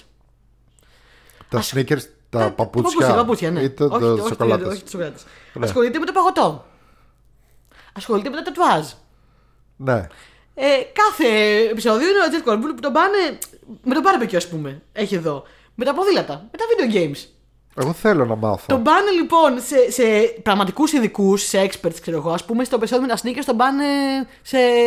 Ε, ε, shoe doctor, ε, σε shoe surgeon. Πώς το, το έχεις πει εσύ όταν λέγαμε για το επεισόδιο της Disney, την ταινία, της Σνικερέλα. Ναι. Μα ότι υπάρχουν shoe surgeons. Α, που Ναι, πάνε αυτό και που σου φτιάχνουν τα, ναι, ναι, ναι. Τον τα πάνε σε παπούτσια τέτοιου, τον πάνε ξέρω εγώ, σε custom. μεγάλες εταιρείες που φτιάχνουν παπούτσια, που κάνουν biometrics. Τον πάνε λοιπόν σε σοβαρούς ειδικούς experts και πάει αυτός και του παίρνει συνέντευξη. Του παίρνουν αυτή τη συνέντευξη, δεν ξέρω τι ακριβώς συμβαίνει. Πάει αυτός λοιπόν και αντιδράει. Και ο Τζέρ Κόρμπι μόνος του. Είναι ε, πραγματικά ό,τι πιο feel good υπάρχει. Είναι έξω καρδιά. Ο τύπος αυτός είναι παιδική χαρά, τον αγαπώ, τον λατρεύω. Τον πάνε, ξέρω εγώ, στα παγωτά, σε εργοστάσια που φτιάχνουν παγωτά, σε σεφ που φτιάχνουν molecular παγωτά. Ω. Με πριν συνταγές. Τον πάνε σε, φου- σε, σε παγωτοφορτηγάκι, που, αυτά που στην Αμερική που γυρίζουν με τη μουσικούλα. Ναι, ναι, ναι. Και έρχονται παιδιά και παίρνουν παγωτό. Και πάει αυτός μαζί με το τρακ και κάνει περίοδο. Και είναι απόλαυση. Δεν χρειάζεται να. Δηλαδή, δεν- σε ενδιαφέρει, δεν σε ενδιαφέρει το θέμα που σε ενδιαφέρει. Γιατί σε κάνει να σε ενδιαφέρει. Είναι ο Τζέρ Κόλμπλουμ. Είναι απόλαυση ο τύπος. Δεν Γεια σου, ξέρω. φίλε, είμαι ο Τζεφ Goldblum. Εντάξει, εγώ ήθελα να βάλει ένα χωνάκι σοκολάτα όμως. Ναι. δηλαδή είναι, ε, είναι αφασία, ρε. Ο τύπος είναι αφασία. Δεν ξέρω. Ε, έχει πάρα πολύ πλάκα η σειρά. Έχει δύο σεζόν. Ε, μόνο να βλέπεις να, να κάνεις post στη φάτσα του όταν του δείχνει οτιδήποτε. Είναι τόσο ενθουσιώδης. Τόσο χαρούμενος που Oh, βρίσκεται wow. εκεί. Ε, είναι τέλειος. Ε, μαθαίνεις φυσικά πάρα πολύ ε, ενδιαφέροντα πράγματα. Μαθαίνεις πώς φτιάχνονται πράγματα. Μαθαίνεις ε, πράγματα που δεν τα ήξερες ποτέ. Ξέρω εγώ, εγώ έμαθα ότι υπάρχει παγωτό με ε, bone marrow με μυαλό των οστών. Όχι. What? What? Ναι, Okay. υπάρχει παγωτό με Όχι. μυαλό των οστών και. Παγωτό με δούλη. Και αίμα, ναι, είναι το παγωτό με δούλη. Το ξέρετε, το Όχι. ξέρετε. Έμαθα για τους ε, ε, shoe surgeons, ξέρω εγώ, που σου φτιάχνουν ε, ένα παπούτσι custom made, αναλόγως πώς το θέλεις. Ε, φτιάξανε τον Giselle Goldblum δικό του παπούτσι, όπως το. Ω. σύμφωνα με την προσωπικότητά του. Σε, μια, σε ένα επεισόδιο του κάνανε biometrics και του λένε αυτή η συσκευή αναγνωρίζει την, ε, αναγνωρίζει την, ε, τη διάθεσή σου, ξέρω εγώ. Και λέει αυτός μπορείς να την κοροϊδέψεις, άραγε. Λέει, φαντάζομαι κάποιος που μπορεί πολύ, εύκολο, πολύ, με πολύ επιτυχία να μιμηθεί συναισθήματα θα μπορούσε. Και λέει, Τζεφ Goldblum, για να δούμε. Είναι η δουλειά μου να μιμούν συναισθήματα. και πάει και του λένε, ξέρω εγώ, ε, είσαι λυπημένος. Και όντως, παιδιά, κάνει full το, τη συσκευή biometrics, έτσι. Γιατί παίζει τόσο καλά και λέει, Μα είμαι Έλα. ηθοποιός, είναι ειδικό τη μου. Τώρα είσαι αγχωμένος και, το- και το κάνει κανονικά και η συσκευή νομίζω ότι είναι αγχωμένος. Ε, εντάξει. Αυτό ε, είναι πολύ ωραίο. ναι, έχει φο- φοβερά ενδιαφέροντα πράγματα μέσα. Σα στείλω επιφύλακτα. Ε, Μαθαίνεις πολύ ωραία πράγματα και διασκεδάζει με τον Jeff Goldblum που είναι. Από υποκριτική ματιά είναι πολύ ωραίο. Είναι αφασία, Γιατί είναι η κα- αφασία, Η ο τύπος είναι κατασκευή αφασία. που λέμε. Ναι, ναι, ναι. ναι, Μπρε- ναι. Μπρέχτ. Ωραίο Αυτό. πράγμα. Ε, ο κόσμος σύμφωνα με τον Jeff Goldblum. The world according to Jeff Goldblum. Nice. Ωραίο, ωραίο. Και τώρα πάμε στο νούμερο 2, Γιάννη. Για πες. Ε, Εσύ τον Jeff Goldblum θέλουμε, θέλουμε να το πεις. Ε, δεν, δεν- δεν ξέρω αν μπορώ να. Ε, ε, γεια σου, φίλε, είμαι ο Jeff Goldblum και α, ε, αυτό είναι το νούμερο 2. Κα- κα- Ήσουν κοντά. Ήσουν κοντά. Κοντά. Καλά τα πήγες. Νούμερο 2. Λοιπόν, στο νούμερο 2 έχω και εγώ κάτι παρόμοιο, ε, που είναι το χωρίς όριο με τον Chris Hemsworth. Το έχουμε ξαναφέρει στην εκπομπή, ε. Ναι. Ναι. Limitless δηλαδή με τον Chris Hemsworth. Που είναι ο Chris Hemsworth, ο οποίος επίσης έχει πάρα πολύ ωραίες αντιδράσεις. Ο οποίος παρεμπιπτόντως το, το έβλεπα και έλεγα αρχικά πόσο όμορφος είναι αυτός ο τύπος. Δηλαδή, οκ, τον Εγκληματικά βλέπουμε, ίσως. τον βλέπουμε ξέρω εγώ σαν Thor και τα λοιπά με full make-up και τα λοιπά αλλά εδώ πέρα ας πούμε όταν είναι ξέρω εγώ μέσα στο παγωμένο νερό δεν μπορεί να φοράει make-up ας πούμε Ε, το βλέπεις φυσικό και λες και πάλι πω, πω, πόσο ωραίος είναι πόσο αυτός ο τύπος. specimen είναι αυτός ο τύπος. Σε παρακαλώ, συγκρατήσου. Chris Hemsworth. Λοιπόν, επίσης Chris είναι... Hemsworth λίγο δείξε ένα έλεος. Δείξε ένα έλεος, δες, προ, προς εμάς τους υπόλοιπους κυρίως διδυτούς. Και επίσης είναι Εμένα πάρα πάντως πολύ μ' άρεσε αστείος. και με τον Dad Body. Και με το Ζουμπουρλο Body Το μ' άρεσε πιο ψεύτικο. πολύ, πιο πολύ ακόμα μ' άρεσε ο Hemsworth. Είναι πάρα πολύ αστείος παιδιά. Πάρα Ναι, πολύ ρε, αστείος. εγώ το έχω πει. Ο, ο Hemsworth πρέπει να είναι κωμικός ηθοποιό ε, ξεκάθαρα. Έχει πάρα πολύ πλάκα. Ε, είναι γενικά έξω καρδιά τύπος. Και Είναι είναι, πολύ καλό παιδί. είναι μια σειρά αυτή, το Limitless, το χωρίς όριο, που τον δείχνει ας πούμε να ανακαλύπτει τα μυστικά και καλά της μακροζωίας. Μμμ. Ε, και πάει σε διάφορους ειδικούς, γιατί ξέρεις, ακούμε διάφορα κατά καιρούς ή βλέπουμε κάποια ντοκιμαντέρ και τα λοιπά και βλέπουμε, α, πρέπει ξέρω εγώ να κάνεις αυτό, να τρως μόνο Max. Μας πετάει διαφημίσεις στο Facebook. ε, Κάντε αυτό το μυστικό. Μπράβο, και... ναι. Και θα... Θα ζήσετε 100 σε 80 χρονών. Το μυστικό της 90χρονη. Ναι, που, που, που συγχαίρονται όλοι οι επιστήμονες. Τους συγχαίρονται, ναι, που, που, γιατί, που δεν θέλει κανείς να το μάθετε. που Στο δεν θέλει κανείς να το κρύβουνε. Μάθει. Λοιπόν, και έχει πάει σε όλους αυτούς που τον βάζουν να κάνει, να κάνει διάφορες δοκιμασίε. Εγώ του λέει άλλος, εγώ ε, θα πρέπει λέει, να κάνεις ένα reboot στον οργανισμό σου και για τέσσερις μέρες δεν με φας τίποτα. Ε, ή ξέρω εγώ, Δεν του φάω λέει. τέσσερις μέρες τίποτα. Θα φάω το Γιάννη, παιδιά. θα φάω πρώτα τη, τη, το Για ρόμπι τέσσερις γιου- ώρες. Αυτό δεν φάω τίποτα. ε, λοιπόν, ή του λέει, ξέρω εγώ, ότι θα πρέπει να, να πάμε, ξέρω εγώ, στην Αλάσκα. ό- Δεν ξέρω, όχι στην Αλάσκα, είναι κάπου πάρα πολύ παγωμένα τέλος πάντων. Θα πρέπει λέει, να επιδείξεις, λέει, μέσα στο παγωμένο νερό, ας πούμε. Που το, θα, και θα μείνεις εκεί για τρία λεπτά. Που έχει μείνει ο άλλος για τρία δευτερόλεπτα και λέει, ε, Νιώθω ότι πεθαίνω αυτή τη στιγμή. ε, Κάνω του, του λέει shutdown. πονάς, λέει πονάω τόσο πο- όσο δεν πίστευα ότι μπορεί να πονέσει κάποιος και με καινούριους τρόπους που δεν ήξερα ότι μπορεί να πονέσεις. Ε, και, και του λέει ωραία κολύμπα τώρα. Δηλαδή ξέρω εγώ έχει κάτι τέτοια πράγματα ας πούμε. Είναι πάρα πολύ ενδιαφέρον ε, και είναι και μέσα από αυτό που, αυτό που έλεγες ε, Α, που, που πήγε και έκανε, πώς το λένε, γονιδιομελέτη ναι και ανακάλυψε ότι έχει κάποιο γονίδιο που του δίνει, το- που τα αυξάνει κατά πολύ την προδιάθεση στο Alzheimer, όπως είχε ο παππούς του. μπράβο Και βέβαια, εντάξει, Και αυτό τον έκανε μέσα από αυτό το, το, αυτή τη σειρά, ας πούμε. Ναι. Δεν ξέρω αν μπορώ να την πω ντοκιμαντέρ. Μέσα από αυτή τη σειρά, ε, αυτό που είπες που το ανακάλυψε, τον έκανε να πει ότι ξέρετε τι, εγώ θέλω να αποσυρθώ λίγο για κάποια χρόνια από τα πράγματα για να ξοδέψω λίγο παραπάνω χρόνο με την οικογένειά μου. Το οποίο βασικά είναι, είναι πιστεύω, καλή, καλή ιδέα να το δούμε όλοι το συγκεκριμένο επεισόδιο. Γιατί σου δείχνει κιόλας πώς ο άλλος το ανακαλύπτει και περνάει σε μια, μια διαδικασία που παίρνει την απόφαση την οποία καλό θα ήταν σιγά σιγά να την πάρουμε όλοι. Ότι, κοίτα να δεις, έχω πλακωθεί στη δουλειά, αλλά έχω και μια οικογένεια. Α, γιατί ο άλλος εκφραστικό, α, έρχεται εκφραστικό. τώρα αντιμέτωπος με κάτι το οποίο είναι λίγο πολύ δεδομένο. Ότι φίλε μου, όλοι έχουμε περιορισμένο χρόνο εδώ. Απλά αυτός έλαβε αυτή την ενημέρωση κάπως πιο. Μπαμ. Ναι, λίγο πιο άμεσα. Εντάξει, δεν έμαθα, ξέρω εγώ, ότι φίλε μου έχεις τρεις μέρες ζωής. Οκ, δεν έγινε τίποτα τέτοιο, αλλά ε, εκμεταλλεύτηκε αυτό το καμπανάκι για να πει: Ωραία, θα κάτσω να περάσω λίγο χρόνο με την οικογένειά μου. Υπάρχουν τα σημαντικά πράγματα στη ζωή. Ωραία. Έχω, έχω παίξει σε πόσα Thor, έχω κάνει πόσα πράγματα. Έχει και μικρό έχω γίνει παιδί. σφίχτης. Ε, Για όποιον δεν ξέρει, το, το κοριτσάκι στο Thor, παιδιά, είναι το αληθινό του παιδί. Στενοχωρήθηκα τώρα με το κοριτσάκι. όχι, ξέρεις τι. Όχι, ε, όχι, είναι πάρα πολύ ωραίο. Όχι, έχει όχι, είναι πάρα πάρα πολύ πολύ. πλάκα. ε, Εγώ θέλω να Αλλά δω πάρα να- πολύ καιρό Να τον αυτό. δεις, ξέρω εγώ, να κάνει διάφορα και να, να του λένε πώς νιώθεις και να λέει, ξέρω εγώ. Ε, έχεις νιώσει ποτέ ότι μετά κάποια πράγματα στην καριέρα σου; είναι πολύ, είναι φοβράστιο ο Χέλμουρ. Έχει πάρα, πολύ πλάκα. Έχει πολλές φορές, ας πούμε, έχει και τα αδέρφια του από δίπλα να τον στηρίζουν. Ε, τα σπάζει, Είναι και ο «Έλα, Liam. You go, mate. Ναι, ναι, ναι, ναι, βέβαια. βέβαια. Καλά, εντάξει, βέβαια να είναι τώρα να του έχουν, πώς το λένε, να του έχουν ανοίξει τρύπα στον πάγο για να πρέπει να βουτήξει μέσα στα παγωμένα νερά και να είναι από δίπλα ο αδερφός του ντυμένος, ξέρεις. Ντυμένος παιδί μου σαν κάβουρας. να, να έχει εσωτερική θερμοκρασία σώμα του 42 βαθμούς και να τον φα- βαράει φιλικά στην πλάτη. Έλα, φίλε μου, το έχεις, το έχεις, μην ανησυχείς. Έλα, έλα. Πες, Έχουν πες. ένα βαντάζ βέβαια γιατί είναι Αστραλοί Ναι. και έχουν ένα. Είναι Αστραλοί, όντως. Ναι, οι Αστραλοί από μόνοι τους πρέπει έτσι κι αλλιώς να επιβιώσουν σκληρές συνθήκες εκεί στην Αυστραλία. Βασικά, Με δεν- όσα πράγματα ζουν εκεί. Ναι, η πανίδα νομίζω είναι που είναι το, το πρόβλημα. δεν ξέρω αν είναι και η χλωρίδα, ξέρω εγώ. Αν όντως περνάς δίπλα από δέντρο στην Αυστραλία και κινδυνεύεις το δέντρο να σε αρπάξει να σε δαγκώσει. Αλλά είναι πάρα πολύ ωραίο. Χωρίς όριο με τον Chris Hemsworth, limitless αλλιώς στα αγγλικά. Θέλω πάρα πολύ να το δω Limitless. Είναι ήδη στη λίστα μου εδώ και πάρα πολύ καιρό και θα το δω οπωσδήποτε. Με ψήνει πάρα καταπληκτικά. πολύ. Ωραία. Γιατί δεν βλέπουμε τέτοια πράγματα τα βράδια που λέμε να δούμε κάτι ωραίο και feel good. Γιατί βλέπουμε άλλα πράγματα όπως το Βλακίες. νούμερο 2 που θα μας πεις τώρα. Το νούμερο δύο- Αυτό μην το δούμε μαζί, το νούμερο 2. Εντάξει. Ε, νούμερο 2. Δεν Νούμερο έκανες, δύο. δεν έκανες φωνή όμως. Μα.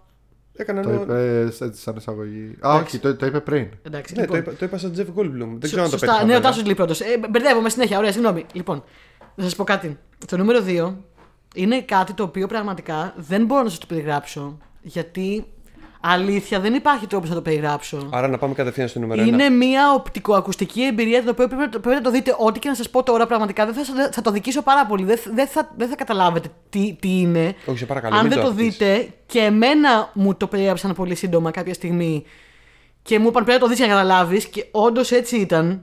Ε, όταν το είδα, το κατάλαβα. Το νούμερο 2 είναι η φωτιά της αγάπης. Η φωτιά της αγάπης είναι ένα ντοκιμαντέρ ε, το οποίο κυκλοφόρησε φέτος. Ε, πα, πα- παρότι διηγείται ε, μια ιστορία ε, κάποια χρόνια πριν. Ε, Της φωτιάς. όχι της φωτιάς. Της αγάπης. Όχι της αγάπης. ναι, και τη φωτιά της αγάπης βασικά. λοιπόν, είναι ένα ντοκιμαντέρ ε, το οποίο αφηγείται την ιστορία αγάπης ε, δύο βολ, βολ, volcanologist, δύο ηφαιστειολόγων. Διεφεστιολόγο. What? Ναι. Ναι. Ναι. Δύο ανθρώπων. Είναι σαν τους χρονομηχανολόγου που. Ναι, έχουμε. ακριβώς, αλλά αυτή είναι αληθινή όμως, όχι στους Ε, ναι. άλλους. Ε, είναι Ε, η Κάτια. ε, ε, ντροπή, ντροπή τώρα. Όχι, τα παιδιά, Αναγνώριση τα για τους παιδιά, τα παιδιά τους Σπόλια χρονομηχανολόγους. ήταν, ήταν όντως χρονομηχανολόγοι. Αλλά αυτοί είναι ε, ε, οι φεστιολόγοι. Είναι η, η Κάτια και ο Μόρις Κράφτ. Κράφτ, Κράφτ. Ναι. Crafty Croft. Άλλο το ένα, άλλο το άλλο. Ε, οι οποίοι είναι δύο άνθρωποι οι οποίοι είχαν μια ψύχωση με τα ηφαίστεια και την παρατήρηση των ηφαιστείων, επιστήμονες, οι οποίοι γνωρίστηκαν και αγαπήθηκαν. Ναι, για όλους υπάρχει κάποιος εκεί έξω, παιδιά. Για όλους Ναι. υπάρχει κάποιος εκεί έξω Ε, όμως. βέβαια. Ε, πού να Ε, γνωρίσω εγώ έναν άνθρωπο στα ηφαίστεια. Μπα, πάρ το. Ακριβώς έναν, έναν τύπο που να έχει την ίδια ψύχωση με σένα με τα ηφαίστεια. Ψύχωση όμως. Αρχικά μέχρι τη Σαντορίνη να πας. Ο, ο λόγος. Ε, πήγανε και εκεί. Ναι. Ε, ο λόγος που σας λέω ότι θα το δικήσω, αν το περιγράψω, είναι ότι αυτό το ντοκιμαντέρ είναι ένα, ένα αριστούργημα. Είναι ένα έργο τέχνης. Δεν είναι ένα ντοκιμαντέρ με τη συμβατική έννοια του Α, ξεκινάω. Αυτό που έχει πήξει ο τόπος, ρε παιδί μου τώρα πια. Και εντάξει, ωραία είναι και αυτά. Ξεκινάω, Α, σου λέω την ιστορία, σου δίνω και δύο συνεντεύξεις και δύο πλάνα και τελείωσε. Αυτό είναι γυρισμένο, μονταρισμένο και φτιαγμένο σαν μια κινηματογραφική ταινία. Μια σοβαρή κινηματογραφική ταινία. Μου έφερε επιρροές από Κογιάννης Κάτσι, μου έφερε επιρροές από μ, ε, Λουίς Μπονιουέλ, μου έδωσε επιρροές από Χοδωρόφσκι. Ε, μιλάμε για έργο τέχνης τώρα. Δεν μπορώ να σας το περιγράψω. Δεν είναι ντοκιμαντέρ του Α. Ο Τάδε και η Χασιματίρικα Τάδε πράγματα. γνωρίστηκαν τότε. Ναι. Ε, έχει πλάνα αρχείου, ε, πλάνα που έχουν τραβήξει αυτοί οι ίδιοι στα ηφαίστεια, ε, τα οποία πλάνα είναι πράγματα που εγώ δεν έχω ξαναδεί ποτέ οπτικά στη ζωή μου. Γιατί οι τύποι αυτοί πήγαιναν τόσο κοντά, Ναι. τόσο κοντά όμως παιδιά, ε, που ήταν τρελό αυτό που κάνανε. Καταρχάς ήταν πολύ επικίνδυνο αυτό που έκαναν. Δεν έχεις δει ποτέ στη ζωή σου πλάνα ηφαιστείου από τόσο κοντά. Ε, ενώ, ενώ τρέχει λάβα έτσι, ενώ αυτό κρύχνεται, όχι όταν είναι ήσυχο. Oh. Μιλάμε, οι άνθρωποι ήταν παλαβοί, δεν, δεν Όταν είναι έχεις καλά. δυσπεψία. Ε, μ, ε, έχει μέσα animation. Ε, υπάρχουν πράγματα που τα έχουν κάνει animation, υπάρχουν πράγματα που έχουν χρησιμοποιήσει πλάνα αρχείου, υπάρχουν, υπάρχουν recreations με ηθοποιούς. Ε, είναι ένα, ένα, ένας συνδυασμός Ωραίο, ωραίο. πάρα πολλών διαφορετικών πραγμάτων, Ωραίο. αληθινά πλάνα δικά τους, για να συνδέσει ένα πράγμα το οποίο σας λέω είναι, είναι έργο τέχνης. Δηλαδή, εγώ το είδα και έπαθα σοκ. Είναι πολύ ενδιαφέροντα τα ηφαίστεια γενικά. Εμέ- ε, ένα πράγμα που με είχε συναρπάσει είναι τι θεωρείται ενεργό και τι θεωρείται ανενεργό ηφαίστειο. Λέει και τέτοια πράγματα, αλλά δεν είναι τόσο πολύ για να μάθεις, όσο είναι για να νιώσεις και να δεις. Ναι, Αλήθεια. ναι, ναι, ναι. Δηλαδή δεν είναι εκπαιδευτικό το τέτοιο του. Είναι πραγματικά η ταινία αυτή. Τα, τα ηφαίστεια είναι πολύ ενδιαφέροντα. Ακόμα και δεν δίνει δεκάρα για τα ηφαίστεια. Δεν σε ενδιαφέρουν καθόλου τα ηφαίστεια. Δεν έχει καμία σημασία. Η ταινία αυτή είναι, ρε- είναι αριστούργημα. Ναι. Θα δεις μια περίεργη ιστορία αγάπης με πολλές ανατροπές. Με πολύ ανατρεπτικό τέλος. Δεν θα πω. Α, ταινία, ε. Πο- Ναι, είναι ταινία ντοκιμαντέρ. Ε, κυκλοφόρησε φέτος είναι μία μισή ώρα. Ε, γυναίκα σκηνοθέτης. Ε, παιδιά, δεν ξέρω. Εγώ έπαθα σοκ. Θα- Αυτό το πράγμα θέλω να το δω πάρα πολύ στη μεγάλη οθόνη. Ε, σε ένα σινεμά. Δηλαδή είναι ένα αριστούργημα. Σας λέω, μου φέρει επιρροές από, από κινηματογραφικά πράγματα, όχι από ντοκιμαντριστικά πράγματα. Ναι, ναι, ναι. ναι, ναι. Ε, είναι καταπληκτικό. Ε, στην περιγραφή λέει είναι μια ιστορία δημιουργίας και καταστροφής καθώς δύο επιστήμονες εξερευνούν το άγνωστο για χάρη της αγάπης. Ω, Θα δείτε πολλά πράγματα που δεν περιμένετε να δείτε. Και η, η ροή του είναι σαν ταινία. ωραίο. Ε, θα πάω αυτή την πλάκα. Δεν έχω. Σας λέω, το αδικό δεν μπορώ να το περιγράψω καλύτερα. Η φωτιά της αγάπης είναι. Ήταν σοκ για μένα. Δηλαδή δεν έχω κανένα ενδιαφέρον με τα ηφαίστεια, ούτε καμία τρέλα. Εντάξει, ας πούμε την NASA, ας πούμε, γουστάρω πάρα πολύ, έτσι τρελαίνομαι. Με άλλα πράγματα που, που είπαμε, έχω. Εδώ δεν είχα καμία Ναι. εμπειρία, ούτε είχα δει κάτι. Δεν πριν. είχες κάποια κάψα. Από να τα το- πρώτα πέντε λεπτά ήμουνα Get it. κολλημένη στην οθόνη και έλεγα τι θα γίνει τώρα; Εγώ τώρα έχω σκαλώσει Τι θα γίνει με το τώρα; ποιο μπορεί να είναι το ανατρεπτικό τέλος που λέει. Θα σου πω Κι μετά. εγώ. Δεν θα σας πω στην αέρα. Όχι, γιατί μην δεν μα θέλω να πεις. κάνω spoiler. Ούτε στο ούτε εκτός αέρα, γιατί θα το δω. μπορώ να, πει, να, να πω κάτι να δω, όχι; Μπορείς, Όχι. αλλά δεν θα πω αν Εντάξει. είναι αλήθεια ή όχι. Εντάξει, δεν θα πω. Χωρίζουνε. ναι, αλλά πρόσεχε, είναι η ιστορία αγάπης και έχει να κάνει με ηφαίστεια. Οπότε πάνε διακοπές στη θάλασσα και χωρίζουν. Όχι.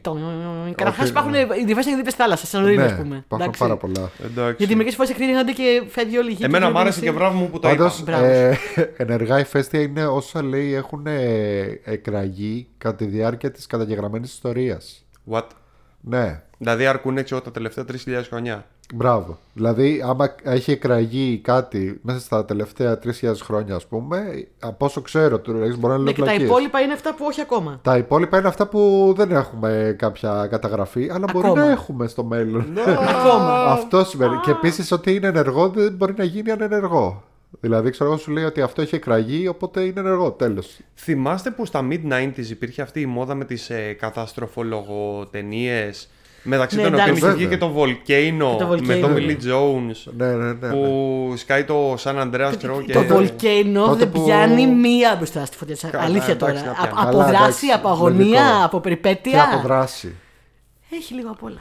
Το, ε, τότε είναι που Ε, πάνε φοβόμασταν, πολύ κοντά σου, λες, τα φοβόμασταν ηφαίστεια. πάρα πολύ για το μην πιαστούμε σε κινούμενη άμμο και μην πετάξουμε κάποια στιγμή στο τρίγωνο των Βερμούδων. Σωστά, ναι, μην πετάξουμε πάνω την τούχνη Ναι, όλα και αυτά μα βασικά. καταπιεί. Τα ωραία. Ναι, παιδιά, η φωτιά της αγάπης. Το συστήνω, δεν έχω λόγια να σας πω. Ήταν, ήταν ε, σοκ για μένα. Ωραία. Λοιπόν, πάμε στο νούμερο. Όπα, πάει, πάει από Number one. μακριά. Νούμερο 1! Κλασικό νούμερο ένα, λοιπόν. Το είπα σαν ηφαίστειο. Λοιπόν, στο νούμερο 1 εγώ έχω, δεν έχω καμία έκπληξη για εσάς. Έχω μία σειρά του National Geographic για την οποία σας έχω πρίξει όσο καιρό κάνουμε το podcast. Πόσο καιρό το κάνουμε τώρα, 1,5 χρόνο. Σας έχω πρίξει για αυτή τη σειρά του National Geographic. ναι, και ο Μίο και εγώ το ίδιο είναι το επόμενο που θα πούμε. Ναι, το δικό μου. Λοιπόν, Είναι κάτι που, που παλιά. Ναι. ναι. Και είναι το Genius. Το Genius, Genius, τα η έχουμε ξαναπεί σειρά, στο podcast. η σειρά Ε, δραματοποιημένη σειρά από τις πιο ωραίες σειρές που μπορεί να δείτε που σε κάθε σεζόν πιάνει μία ιδιοφυΐα του παρελθόντος και τη ζωή του είναι, σαν- είναι βιογραφία ας πούμε είναι πάρα πολύ ωραίο στο, στο πρώτο, στην πρώτη σεζόν έχει να κάνει με τη ζωή του Albert Einstein και παίζει και ο Geoffrey Rush παίζει τον Einstein μεγάλο Τον παίζει ο Geoffrey Rush, ναι. Θεός. Στη δεύτερη σεζόν έχει να κάνει με τον Πικάσο που παίζει ο Μπαντέρας τον Πικάσο. Α, η δεύτερη είναι Πικάσο, οκ. Ναι. Η τρίτη σεζόν είναι με την Aretha Franklin. Για μένα η καλύτερη Που σεζόν. την έχουμε μέχρι τώρα. αποθεώσει εδώ, ναι. Ναι, με τη Cynthia Erivo που το λέμε συνέχεια που έπαιξε εκπληκτικά. Και περιμένω πώς και πώς να βγει η τέταρτη σεζόν. Που η τέταρτη σεζόν θα λέγεται MLK/X και θα έχει να κάνει με τον Martin Luther King και με τον Malcolm X. Ω. Δηλαδή που για μένα είναι. Ρε παιδάκι μου είναι, ε, ήρθε το National Geographic και μου λέει Τάσο. Τι θέλεις ε, να σου κάνουμε; Για τι σένα. θε- ε, αυτό το κάνουμε Σήμερα για σένα. θέλουμε εσένα. εμείς. Τι Λοιπόν, θέλεις να σου κάνουμε; Ήθε, είχες Aretha Franklin τρίτη σεζόν, σου άρεσε, τρελάθηκα. Ε, πού να δεις την τέταρτη; Martin Luther King και Malcolm X. Εντάξει, τελείωσε. Εγκεφαλικό Για μένα, Τάσος. ναι. Εγώ εδώ πάρτε όλα μου τα λεφτά. Για πάντα National Geographic. Εδώ θα το, θα το κάνω τατού. Αυτό. Ε, τι άλλο να πω. Δείτε το ειλικρινά. Όλα τα επεισόδια υπάρχουν στο Disney Plus. Ε, είναι και πάρα πολύ ωραία σαν σειρά γιατί είναι σαν να βλέπετε έτσι μια βιογραφία που για μένα το είχα πει και στο προηγούμενο επεισόδιο ότι άμα μια βιογραφία έχει ζουμί γιατί να το κάνεις ταινία και όχι σειρά και ε, πραγματικά θα, πιστεύω θα σας αρέσει πάρα πολύ. Ωραία. Αυτό. Εμένα μου αρέσει. Ε, στο νούμερο 1 νομίζω ότι δεν υπάρχουν εκπλήξεις για μένα. Έχω και εγώ κάτι που το έχουμε ξαναφέρει εδώ στο podcast. Εκτός podcast πολύ περισσότερο γιατί το, το λέμε χρόνια. Ε, Εντός podcast το έχουμε ξαναφέρει και εδώ ε, στα πιο γρήγορα. Κάτι full αγαπημένο. Δεν υπάρχει έκπληξη εδώ. Ξέρω ε, τι είναι. Κόσμος. Κόσμος. Δεν, το, Κόσμος. δεν το έβαλα επίτηδες γιατί ήξερα να το βάλεις. Ναι, εντάξει, και εγώ το Gino στο ίδιο. Ε, Cosmos Possible Worlds. Ε, για όποιον δεν ξέρει, λοιπόν, παιδιά. Ο Carl Sagan, γνωστός αστροφυσικός, κάπου στα 70s ή 80s, αν, δεν- αν θυμάμαι καλά. 70s, έκανε Νομίζω μια 70s, ναι. πολύ ωραία σειρά πρωτοπόρα τότε για την εκπομπή της, που ήταν το Cosmos, που μιλούσε για την επιστήμη και είχε διδακτικό χαρακτήρα και όλα αυτά. Ήρθε λοιπόν ο επόμενος αγαπημένος pop culture αστροφυσικός, pop culture αστροφυσικός ε, της εποχής μας, ο Neil deGrasse Tyson, που τον αγαπάμε όλοι. Τον Αγα- θυμάμαι μεγάλη όλοι. αγάπη, Μεγάλη ο Neil αγάπη. deGrasse Tyson. Μεγάλος θεούλης γενικά. Ε, ο οποίος αποφάσισε πριν από νομίζω 10 χρόνια, κάπου εκεί, το 2010, Ναι. δεν θυμάμαι ακριβώς, να αναβιώσει τη σειρά με την τότε προηγούμενη σεζόν ε, κόσμος και η οποία ε, αναβίωσε στην ουσία και έκανε ένα tribute στον Carl Sagan ε, η οποία έχει τόσο μεγάλη επιτυχία που ήρθε τώρα στο Disney Plus ε, το 2020 πριν από δύο χρόνια ο νέος, η, η νέα σεζόν, η νέα αναβίωση, η αναβίωση της αναβίωσης δηλαδή, γιατί είχε πει ότι το κόσμος τότε θα είναι μια σεζόν για τέλος, αλλά τελικά είχε τόσο μεγάλη επιτυχία. Νομίζω τότε ήταν ο Seth MacFarlane που ήρθε. που είχε και- κάνει την παραγωγή. που είχε κάνει την παραγωγή Ναι. και είπε ότι θέλουμε να κάνουμε ένα κόσμος και πήρε τον, τον Tyson. Ναι, και μετά ο Neil deGrasse το έκανε ο ίδιος ε, το Possible Worlds, το οποίο είναι στο Disney Plus όλη η σεζόν. Ε, 40 χρονών βασικά σειρά είναι στην πραγματικότητα το κόσμος. Είναι Ε, τέλειο το κόσμος πραγματικά. Δηλαδή μιλάει για τα πάντα. Λοιπόν, το κόσμος, πέρα από μιλάει για το κόσμος και για τα πάντα, ε, έχει φο- φοβερή παραγωγή, παιδιά. Έχει καταπληκτικά εφέ. Δηλαδή, φημίζεται ότι τα εφέ του είναι εισάξια με μια ταινία επιστημονικής φαντασίας. Ναι, ναι, ναι. Ε, το, το, το πλοίο με το οποίο ταξιδεύει ο Νίλ Γκάς πώς το λένε, το, το, το πλοίο της φαντασίας, γιατί το Ναι, έχω ναι, δει, ναι. πάνω και δύο χρόνια Το που το πλοίο λέω της το κόσμο. φαντασίας. Το πλοίο της φαντασίας, το οποίο είναι ένα διαστημόπλαιο γελά της φαντασίας που αλλάζει και μορφή. Ναι. Είναι σαν να βλέπεις, ξέρω εγώ, το Enterprise ε, στο Star Trek στη σειρά, ξέρω εγώ, σήμερα, έτσι. ναι. Είναι αντίστοιχα, ξέρω εγώ, τα εφέ. Ε, η σειρά χρησιμοποιεί πάλι ένα μίξ μεθόδων που εγώ το λατρεύω αυτό που βάζει animation, πολύ ωραίο animation, σύγχρονο καλό animation, βάζει συνεντεύξεις, βάζει α, υλικό αρχείου και σου αφηγείται ιστορίες του παρελθόντος, του μέλλοντος, της φαντασίας, του διαστήματος, των αστεριών. Έχει να κάνει με, ε, ασχολείται με μεγάλους, ε, ε, με μεγάλους επιστήμονες, ασχολείται με το διάστημα, ασχολείται με τη ζωή εδώ, ασχολείται με ε, υποθετικές ερωτήσεις του και αν στη γη γινόταν αυτό, πώς θα εξελισσόταν. Ε, Να σε για ρωτήσω. μένα, ναι. Ε, στο κόσμο Possible Worlds έχει ακόμα εκείνο το gimmick που παίρνει όλη την ιστορία από τη δημιουργία της γης τη χωράει μέσα σε μια ημερολογιακή χρονιά και μας λέει ότι να, εμείς Καλά, είμαστε ναι. εδώ πέρα στα τελευταία λεπτά της 30 το της έχουμε δει 305 μαζί, δεν Δεκεμβρίου. θυμάσαι. Ναι, δεν θυμάμαι να το κάνει και στη δεύτερη Ναι, σεζόν. να το κάνει στη δεύτερη σεζόν. Και επίσης έχει και επεισόδιο αφιερωμένο αποκλειστικά σε Carl Sagan. Έλα. Ναι, το έλα. οποίο είναι τέλειο με animation που δείχνει τη ζωή του. Είναι πάρα πολύ ωραίο. Είναι ρε, τε- εσύ. το Είναι κόσμος, πάρα πολύ ωραίο. παιδιά. Ε, Και δεν είναι- έχω δει αυτό το Possible Worlds, οπότε θέλω να, δω, να τη δω αυτή τη Ε, σεζόν. αξίζει, είναι ακριβώς το ίδιο με, την- με το προηγούμενο. Τι- ε, το, το είναι προηγούμενο το είχα δει υπέροχο. πριν από χρόνια και μου Κι έχουν εγώ. ακόμα μείνει πράγματα. Και Π.χ. εμένα.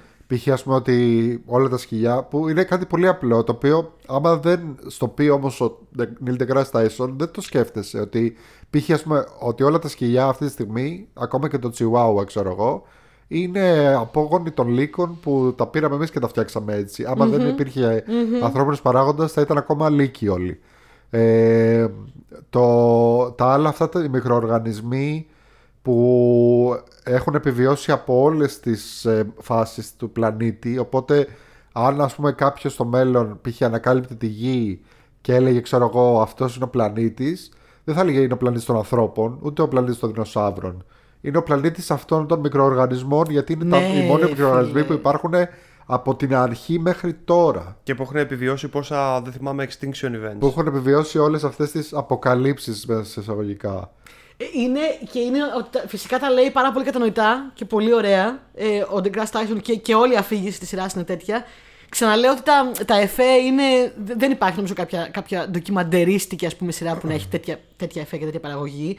Ε, και στο Possible Worlds, επειδή είναι, ασχολείται και πολύ και με το παρελθόν αλλά και με, και με τα υποθετικά σενάρια, ας πούμε, έχει ξέρω, εγώ, επεισόδιο ε, Διεθνή Έκθεση Νέα Υόρκης το 2039. Ναι. Ε, πώς θα έχει- είναι; Έχει γενικά πολύ ωραίες ιστορικές αναφορές. Ε, έχει φοβερά, φοβερά πράγματα. Έχει αυτά τα, τα animated σημεία που σου δείχνει ας πούμε, τη ζωή του τάδε αστρονόμου και. Τα animated σημεία είναι τέλεια. Ρε, είναι, δεν ξέρω. Δηλαδή, πραγματικά.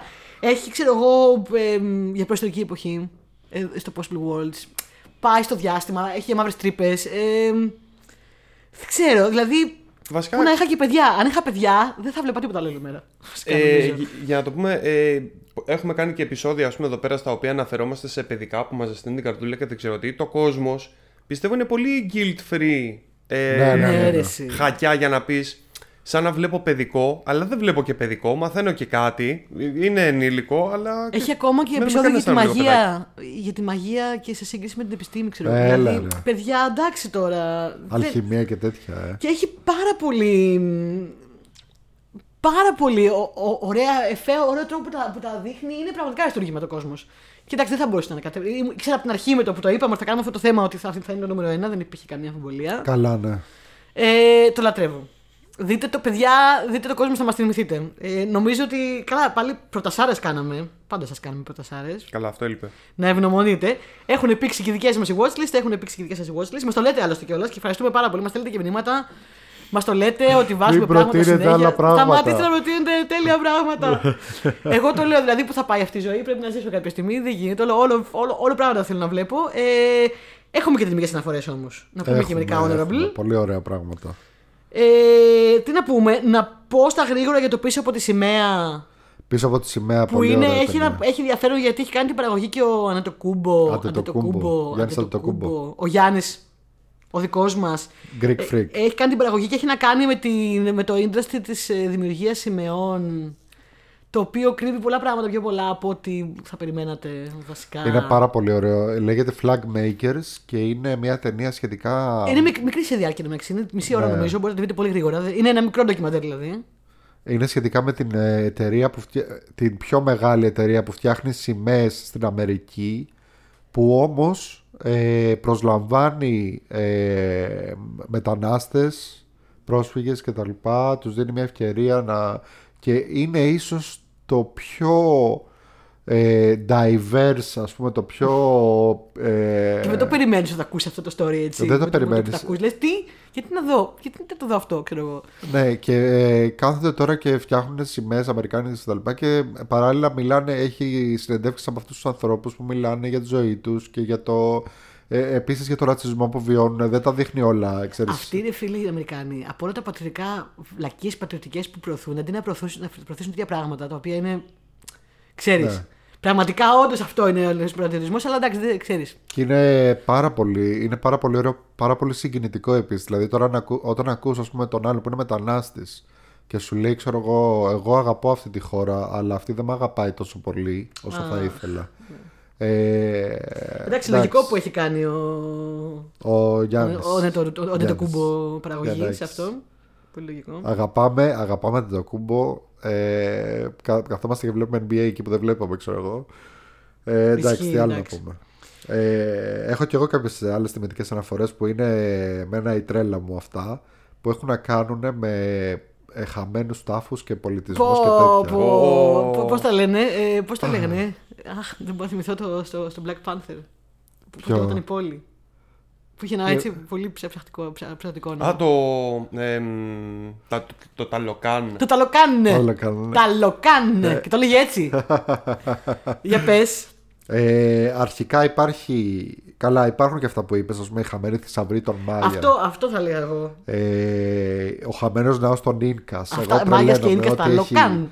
Ε, ναι, Να πω έτσι. προσωπική προτίμηση. Μεσοαμερικάνικο κτλ. Ναι, αυτά τα μεσοαμερικάνικα και εμένα μου φαίνονται τόσο, τόσο Τρελαίνομαι, ενδιαφέροντα. τρελαίνομαι. Και Για το πες. ότι υπάρχουν πυραμίδες ρε παιδιά. Ναι, ναι, ναι, Οι ναι, ίδια ναι. φάσεις με την Αίγυπτο. Υπάρχουν Εντάξει, στη Μέση ναι. Αμερική. Ε, δεν ξέρω, εμένα μου, μου, μου- το, το μυαλό το- μου το εκρήγνεται. gif. Ναι, Έλα, δηλαδή, ε- εκεί πάμε σε τι συνωμοσιολογία συμβαίνει. όμως. Εντάξει, μ' αρέσει και λίγο κι αυτό. Αλλά όχι, αυτό είναι σοβαρά ντοκιμαντέρ. Α, η National συνωμοσιολογία, Geographic. ε, ειδικά ξέρεις, με, το, με χαμένους πολιτισμούς και δεν ξέρω εγώ τι, δένει τώρα με το θέμα των πυραμιδών. Ε, άσε, μην το συζητήσουμε. Εγώ, Χαμένη θα βρει το Μάγια και χαμένος ναό των νίκας. εγώ Για να έχω πω και σκαλούμε πώς με το λέγονται. Angkor Wat. Angkor Wat. Angkor Wat που είναι στη νοτιοανατολική Ασία, δεν θυμάμαι ακριβώς, Ταϊλάνδη, κάτι τέτοιο, δεν θυμάμαι ακριβώς. Που είναι ολόκληρη μυθική πόλη μέσα στη ζούγκλα, με σκαλιστά, κα- κα- κάθε τετραγωνική ίντσα σκαλιστή, Ναι, ναι, ε, ναι. η οποία εγκαταλείφθηκε εν μία νυχτή για άγνωστους λόγους πριν από Ναι. εκατοντάδες χρόνια. Και ξέρεις τώρα πας εκεί πέρα και το βλέπεις και είναι λες και είσαι μέσα σε κάποιο Tomb Raider. μέσα. Μόρια. Και λες, τι γίνεται εδώ τώρα. Αλλά εσύ τώρα άλλο ήθελες να πεις και σε, Ναι, σε, σε, σε, σε δεν κάναμε. πειράζει, Ναι, δεν οκ, πειράζει. συγγνώμη, πειράζει. Τάσο μου. Ε, Επίσης, για όσους δεν ενδιαφέρονται, γιατί εντάξει, οκ, εγώ πιστεύω ότι είναι πάρα πολύ ενδιαφέρον οτιδήποτε έχει να κάνει με μεσοαμερικάνικη Ναι, κουλτούρα ναι, κτλ. ναι, ναι, τον ναι. λατρεύω. Υπάρχει επίσης ο χαμένος τάφος του Μεγάλου Αλεξάνδρου, Α, που είναι ένα πάρα πολύ ωραίο Το έχει πάρει ντοκιμαντέρ. το μάτι μου. Είναι δικό μας κι αυτό. Δικό μας είναι. Ε, ακολουθεί μια αρχαιολόγο, την Μπέπη Παπακώστα, η οποία είναι Ελληνίδα, Ελληνίδα full. Δεν είναι έξω από αυτέ. Δεν είναι, ας πούμε, πώς το λένε, ε, κάποια που έχει μεγαλώσει στο εξωτερικό και έχει απλά ελληνικό όνομα κτλ. Δηλαδή την ακούς και λέει, ξέρω εγώ, με full την πιο ελληνική προφορά που έχεις ακούσει, ξέρω εγώ. Ah, this is uh, nice. This is good. This is nice. Ε, this I will uh, take. I Ε, will take over here εδώ χάμω. Λοιπόν, εδώ χάμω, μπράβο. Ε, και ή- έχει μια αποστολή η Πέπη Παπακώστα να βρει τον χαμένο τάφο του Αγίου, του Αγίου λέω. Το χαμένο, έχω Ε. κολλήσει γιατί με- ε, εκεί που μένω είναι η οδός Αγίου Αλεξάνδρου. Ναι. Ε, το, το, το χαμένο τάφο του Μεγάλου Αλεξάνδρου λοιπόν, ε, εκεί στην Αλεξάνδρεια, Όπως πολλοί προσπάθησαν. ναι, που είναι όπως το λέει και η ίδια το Άγιο Δισκοπότηρο για αρχαιολόγους. Ναι, ναι, ναι, είναι όντως. Και είναι ίσως αυτή που έχει φτάσει πιο κοντά, δεν λέω άλλα. Α, Ε, θα δείτε, θα δείτε πολύ Κυρία ενδιαφέροντα πράγματα. Δείχνει το, εκεί πέρα το ταξίδι της, πώς θα, τι κάνει, διάφορα με πράγματα. ψήνει, με ψήνει. Είναι πάρα πολύ ωραίο. Με ψήνει. Επίσης να πω μη- ένα outsider ε, πολύ γρήγορα ε, πρόταση για το Γιάννη. Που είμαι Ω. σίγουρη θα το πω και μόλις πες. αφήσει από εδώ θα το βάλει να το δούμε. Οχ, περίμενε. Να πάρω θέση. Λοιπόν, ξέρεις ότι υπάρχει στο National Geographic ένα ντοκιμαντερό σειρά που λέγεται Gordon Ramsay εκτός χάρτη. Και είναι ο Gordon Ramsay. Ο Γιάννης, παιδιά, γουστάρει Gordon Ramsay πολύ γιατί του αρέσει τα Ναι. κουτελίκια πάρα πολύ, το λένε. Είναι ο Gordon Ramsay που, πη- που πηγαίνει σε όλο τον κόσμο, πάει στο Περού, πάει στο Μαρόκο, πάει στους Μαωρί. Και τι κάνει εκεί πέρα, τρώει ντόπια κουζίνα και ναι, τους ε, βρίζει. ε, Τι είναι αυτό, μαγειρεύει. ούτε ο Αυτό είναι σκύλος φυσικό. δεν θα το τρώγε. Τρώω, εκεί παίρνουν φίδια, τα μαγειρεύουν, τέτοια πράγματα. Μαγειρεύει γαστρονομικά περίεργα. Το στέλνουν εκεί πέρα και πάει αυτός. Ναι, αλλά τους βρίζει ή του, ή του αρέσουνε; Θα του αρέσουν, φαντάζομαι. Δεν ξέρω. Δεν το έχω δει. Ε, φίλες, να το, να το δεις να το Θα δούμε. του πούνε, ξέρω εγώ, «Α, εδώ πέρα πήραμε βούτυρα από ένα αλπάκα και Κοίτα. τσιγαρίσαμε μέσα. Σίγουρα θα του βάλουν ένα spice εκεί μαωρί, Οχ. ένα μπλελί και θα το ρίξει. Που Σίγουρα. θα φάει μια πεπερίτσα. Αυτό ε, είναι ο Gordon Ramsay εκτός χάρτη. Είναι για το Γιάννη αυτό. Ναι, ναι, ναι, Πεθαίνω. ναι. Άλλη επιλογή Τάσο μου; Λοιπόν, εγώ έχω και άλλη μια τιμητική αναφορά τελευταία που παραλίγο να μπει στο top 5. Ο μόνος λόγος που δεν μπήκε είναι ότι ήταν λίγο πιο παλιά, αλλά και πάλι μου αρέσει πάρα πολύ και είναι μια σειρά που λέγεται ε, και αυτό Genius, Ιδιοφυΐα. Α, ξέρω ποιο είναι. Ιδιοφυΐα, αλλά με τον Stephen Hawking. Ναι. Οκ, για Είναι, πες. είναι μια σειρά όπου σε κάθε επεισόδιο είναι ο Stephen Hawking, ε, ο οποίος Γλυκούλης. ο γλυκούλης του Stephen Hawking ε, rest in peace ο οποίος ε, γενικότερα αυτό που σου λέει με το που ξεκινάς να το βλέπεις και είναι αυτό που εγώ πιστεύω ακράδαντα από μικρός είναι ότι τι, τι θα έλεγες αν σου έλεγα ότι και εσύ είσαι μια ιδιοφυΐα. Ότι όλοι μας είμαστε μια ιδι- ό- όλοι, όλοι μας είμαστε ιδιοφυΐες. Σταματήστε κύριε Στίβε. Λοιπόν, και με πολύ απλά, ε, στην ουσία παίρνει απλούς ανθρώπους και τους δείχνει με πάρα πολύ απλά πράγματα ε, πώς ήδη γνωρίζουν τα πάντα αλλά δεν το ξέρουν και θα σου το πω, θα σου εξηγήσω αλλιώς. Εγώ όταν ήμουν μικρός ας πούμε π.χ.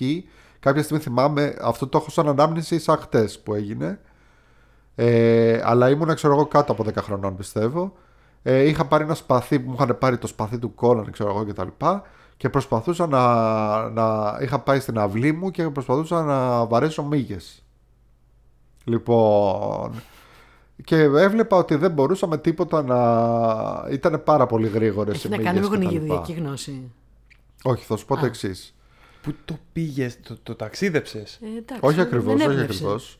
Απλά θα σου πω το εξής. Λοιπόν, ε, εκεί λοιπόν κατάλαβα κάποια στιγμή που καθόμουν και το σκεφτόμουν μικρός έτσι τώρα, ότι από τη στιγμή που οι μύγες είναι τόσο μικρές, έχουν διαφορετική αντίληψη του χρόνου.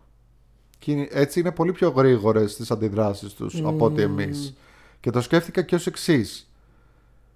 Και θα σου το πω έτσι απλά. Δηλαδή, τι σημαίνει, Α, ήσουν πάρα πολύ έξυπνος και είχες καταλάβει τη θεωρία της σχετικότητας από μικρός κτλ. Όχι, εντάξει, ήμουν έξυπνο παιδάκι. ε, αλλά θα σου πω το εξής. Το ξέρετε κι εσείς ήδη αυτό. Αυτό θέλει να σου κάνει η σειρά. Και ε, πώς το λέω αυτό. Θα σου δώσω τώρα ένα παράδειγμα, ας πούμε, ένα thought experiment που σκέφτηκα. Αν σκεφτείς ότι εδώ που είμαστε εμείς τώρα που καθόμαστε, αυτή τη στιγμή έξω στον δρόμο περνάει ένας γίγαντας ή ο Godzilla ξέρω εγώ, ένα τεράστιο πράγμα. Φοβάμαι πάρα πολύ τεράστια πράγματα. Αγχώθηκα λίγο. Ναι. Αγχώθηκα πάρα πολύ τώρα. Πώς το σκέφτεσαι, δεν το σκέφτεσαι να πηγαίνει πάρα πολύ αργά; Ναι. Ναι. Δηλαδή το σκέφτεσαι να, να περνάει από ε, σε φάση. Ναι. Που σημαίνει τι, ότι Ξέρεις. χρόνος και χώρος έχουν άμεση σχετικότητα. Τι ωραία προσέγγιση.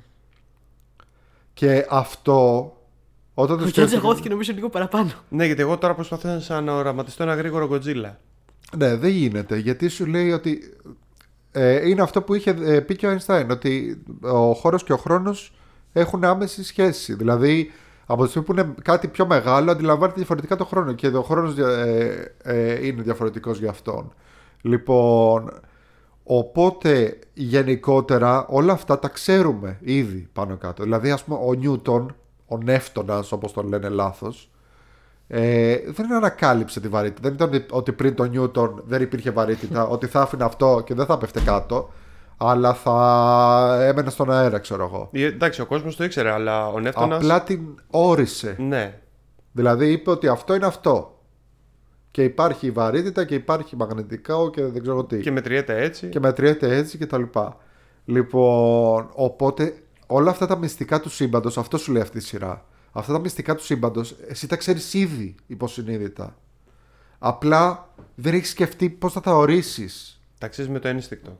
Ναι, τα ξέρεις ότι ισχύουν. Ξέρεις ότι ισχύουν όλοι οι νόμοι της φυσικής. Ξέρεις, ας πούμε, ότι άμα. Ε, ξέρεις ότι αν μπεις σε ένα λεωφορείο ή σε ένα αμάξι, το σώμα σου αποκτά επιτάχυνση. Γιατί ξέρεις ότι με το που ε, φρενάρει απότομα ο οδηγός, εσύ θα πεταχτείς μπροστά. Σωστό. Αυτό το ξέρεις από μικρός. Δεν είναι ότι το έμαθες επειδή ε, πήγες σχολείο και σου είπαν ότι α, αποκτά επιτάχυνση το σώμα κτλ. Ναι, δεν χρειαζόταν. Αυτό λοιπόν κάνει αυτή η σειρά. Σου λέει με πολύ απλά πράγματα. Π.χ. ας πούμε στο πρώτο επεισόδιο τα πρώτα λεπτά θα πω κάτι που δεν είναι ακριβώς spoiler. ε, δείχνει κάποιους ανθρώπους που σου- του τους λέει: ε, Ωραία, εμείς είμαστε εδώ τώρα στην ακτή. Ε, Είναι κάπου σε μια θάλασσα. Άμα πας μέχρι εκεί, άμα σου στείλω ένα λέιζερ και πας μέχρι εκεί, θα είναι στο ίδιο σημείο το λέιζερ. Και λέει αυτός ναι. Ε, και πάει, ξέρω εγώ, και είναι στο ίδιο σημείο το λέιζερ. Μετά του λέει: Ωραία, πήγαινε και λίγο πιο μακριά. Πάει λίγο πιο μακριά και ξαφνικά το λέιζερ είναι δύο μέτρα πάνω. Οπότε λέει ο άλλος, όντως είναι η καμπυλότητα της γης, η οποία ξέρω εγώ. Δηλαδή, Καταπληκτική προσέγγιση πάντως αυτό έτσι. Στο δείχνει και, ένα και πάρα πολύ ωραίο εκπαιδευτικά πράγμα. και από όλες τις απόψεις. Και, και ψυχολογικά, ρε παιδί μου. Πολύ ωραία προσέγγιση. ναι, ναι, ναι. ναι, ναι. Είναι πάρα Τι πολύ ωραία ωραίο. πιάσαμε τα επιστημονικά μας σήμερα. Κάναμε και λίγο flex έτσι για να δείτε ότι μπορεί να είμαστε τρελοί καλλιτέχνες, αλλά έχουμε και άλλα ενδιαφέροντα. Ναι, αμέ. Έχουμε. Δεν αμέ. έχω ενδιαφέροντα άλλο τίποτα. έχουμε, έχουμε. Ε, πολύ τα απόλαυσα αυτό το επεισόδιο σήμερα. Ήταν πάρα πολύ ωραίο. Ε, Όλα αυτά, ταινίες, σειρές και τα Και λοιπά. πάρα πάρα πολλά. Ο- όλα τα National Ντοκιμαντέρ. Geographic βασικά. Άπειρα πράγματα που θα μπορούσαμε να πούμε και δεν χωράνε γιατί έχουμε φτάσει, κοντεύουμε μια μισή ώρα. Α, ωραία. Πού είναι εγώ, όλα αυτά; Εγώ νόμιζα ότι πέρασαν 10 λεπτά. Ναι. Πού είναι όλα αυτά, Τάσο; Στο Disney Plus, χορηγός επεισοδίου Disney Plus. Όλα αυτά και ακόμα περισσότερα στο Disney Plus. Τη μούλα. Θες να την πω ή θες να την πεις; Ε, πες την. 8,99 το μήνα ή αλλιώς 89,90 το χρόνο, δηλαδή πληρώνεις 10 Και παίρνεις παίρνεις 12. 12. Το ξέρα. Πολύ ωραία. Ε, ευχαριστούμε πάρα πολύ που πολύ. μας ακούσατε. Ναι. Ελπίζουμε να περάσετε καλά και να βάλετε και άλλα πράγματα στη watchlist σας. Εμείς πέρασαμε πολύ ωραία με ένα διαφορετικό επεισόδιο. Προσπαθούμε, όπως είδατε, να έχουμε μεγάλη ποικιλία. Έτσι, έχουμε τα πάντα εδώ. Δηλαδή, και θα έρθουν και άλλα. Κανονίζουμε συνέχεια πράγματα για εσά. Θα δείτε binge watching και επειδή όλα αυτά είναι και λίγο όπως είπες πριν, είναι λίγο μικρότερα σε διάρκεια συνήθως. Δηλαδή δεν λέμε εμείς ταινία, αλλά η ταινία μπορεί να είναι 44 λεπτά, Ναι, ξέρω ναι, εγώ. Ε, θα το δείτε έτσι, θα φύγει νεράκι και μετά θα δείτε που έχει στο Disney Plus εκεί προτινόμενα που σου Ναι. δείχνει παρόμοια πράγματα ε, και θα πέσετε στην, ε, Στην, στην στο πορικότρυπα. λαγουδότρυπα. Έτσι, ναι. Ακριβώς. Ε, αυτό ήταν το επεισόδιό μας. Ελπίζουμε να περάσετε καλά. Θα τα πούμε σε λίγες μέρες. Δεν ξέρω ακριβώς πότε, γιατί είμαστε λίγο μπερδεμένοι με το πότε θα γραφήσουμε το επόμενο επεισόδιο. Αλλά θα το γραφήσουμε. Πάντως δεν υπάρχει. Κά- κάτι θα γίνει για εσά. Ε, δεν ξέρω πότε θα γίνει. Ε, Σας ετοιμάζουμε για άλλα πράγματα. Ενδιάμεσα Θα τα μπορείτε να πούμε μας βρείτε- Σύντομα, να έρθετε στο Facebook και να έρθετε στο Instagram να μας ακολουθήσετε και στο Spotify φυσικά που μας ακούτε ή στο YouTube μπορεί να μας ακούτε. Αν μας ακούτε στο YouTube. Επίσης, follow, subscribe, like, καρδουλίτσες. Ό,τι μπορείτε. Ρε, παιδιά. όπου βλέπετε pop culture, βάλτε ένα like. ή Μια καρδουλίτσα. Καλό, Καρδουλίτσα. καλό θα κάνετε. Θα κάνετε καλό σε δύο γατάκια, σε, σε, πέ- σε πέντε γατάκια και τρία παιδάκια. πέντε γατάκια και τρία παιδάκια. Γιατί έχουμε και, έχουμε και παιδιά να ταΐσουμε εδώ πέρα σε αυτή την οικογένεια. Δηλαδή, ο ένας έχει τρία, εμείς έχουμε δύο. Δηλαδή, τι θα γίνει αυτή η κατάσταση με τα γατιά. Και τα λέμε ξανά σε λίγες μέρες. Μέχρι τότε. τότε. Γεια σας.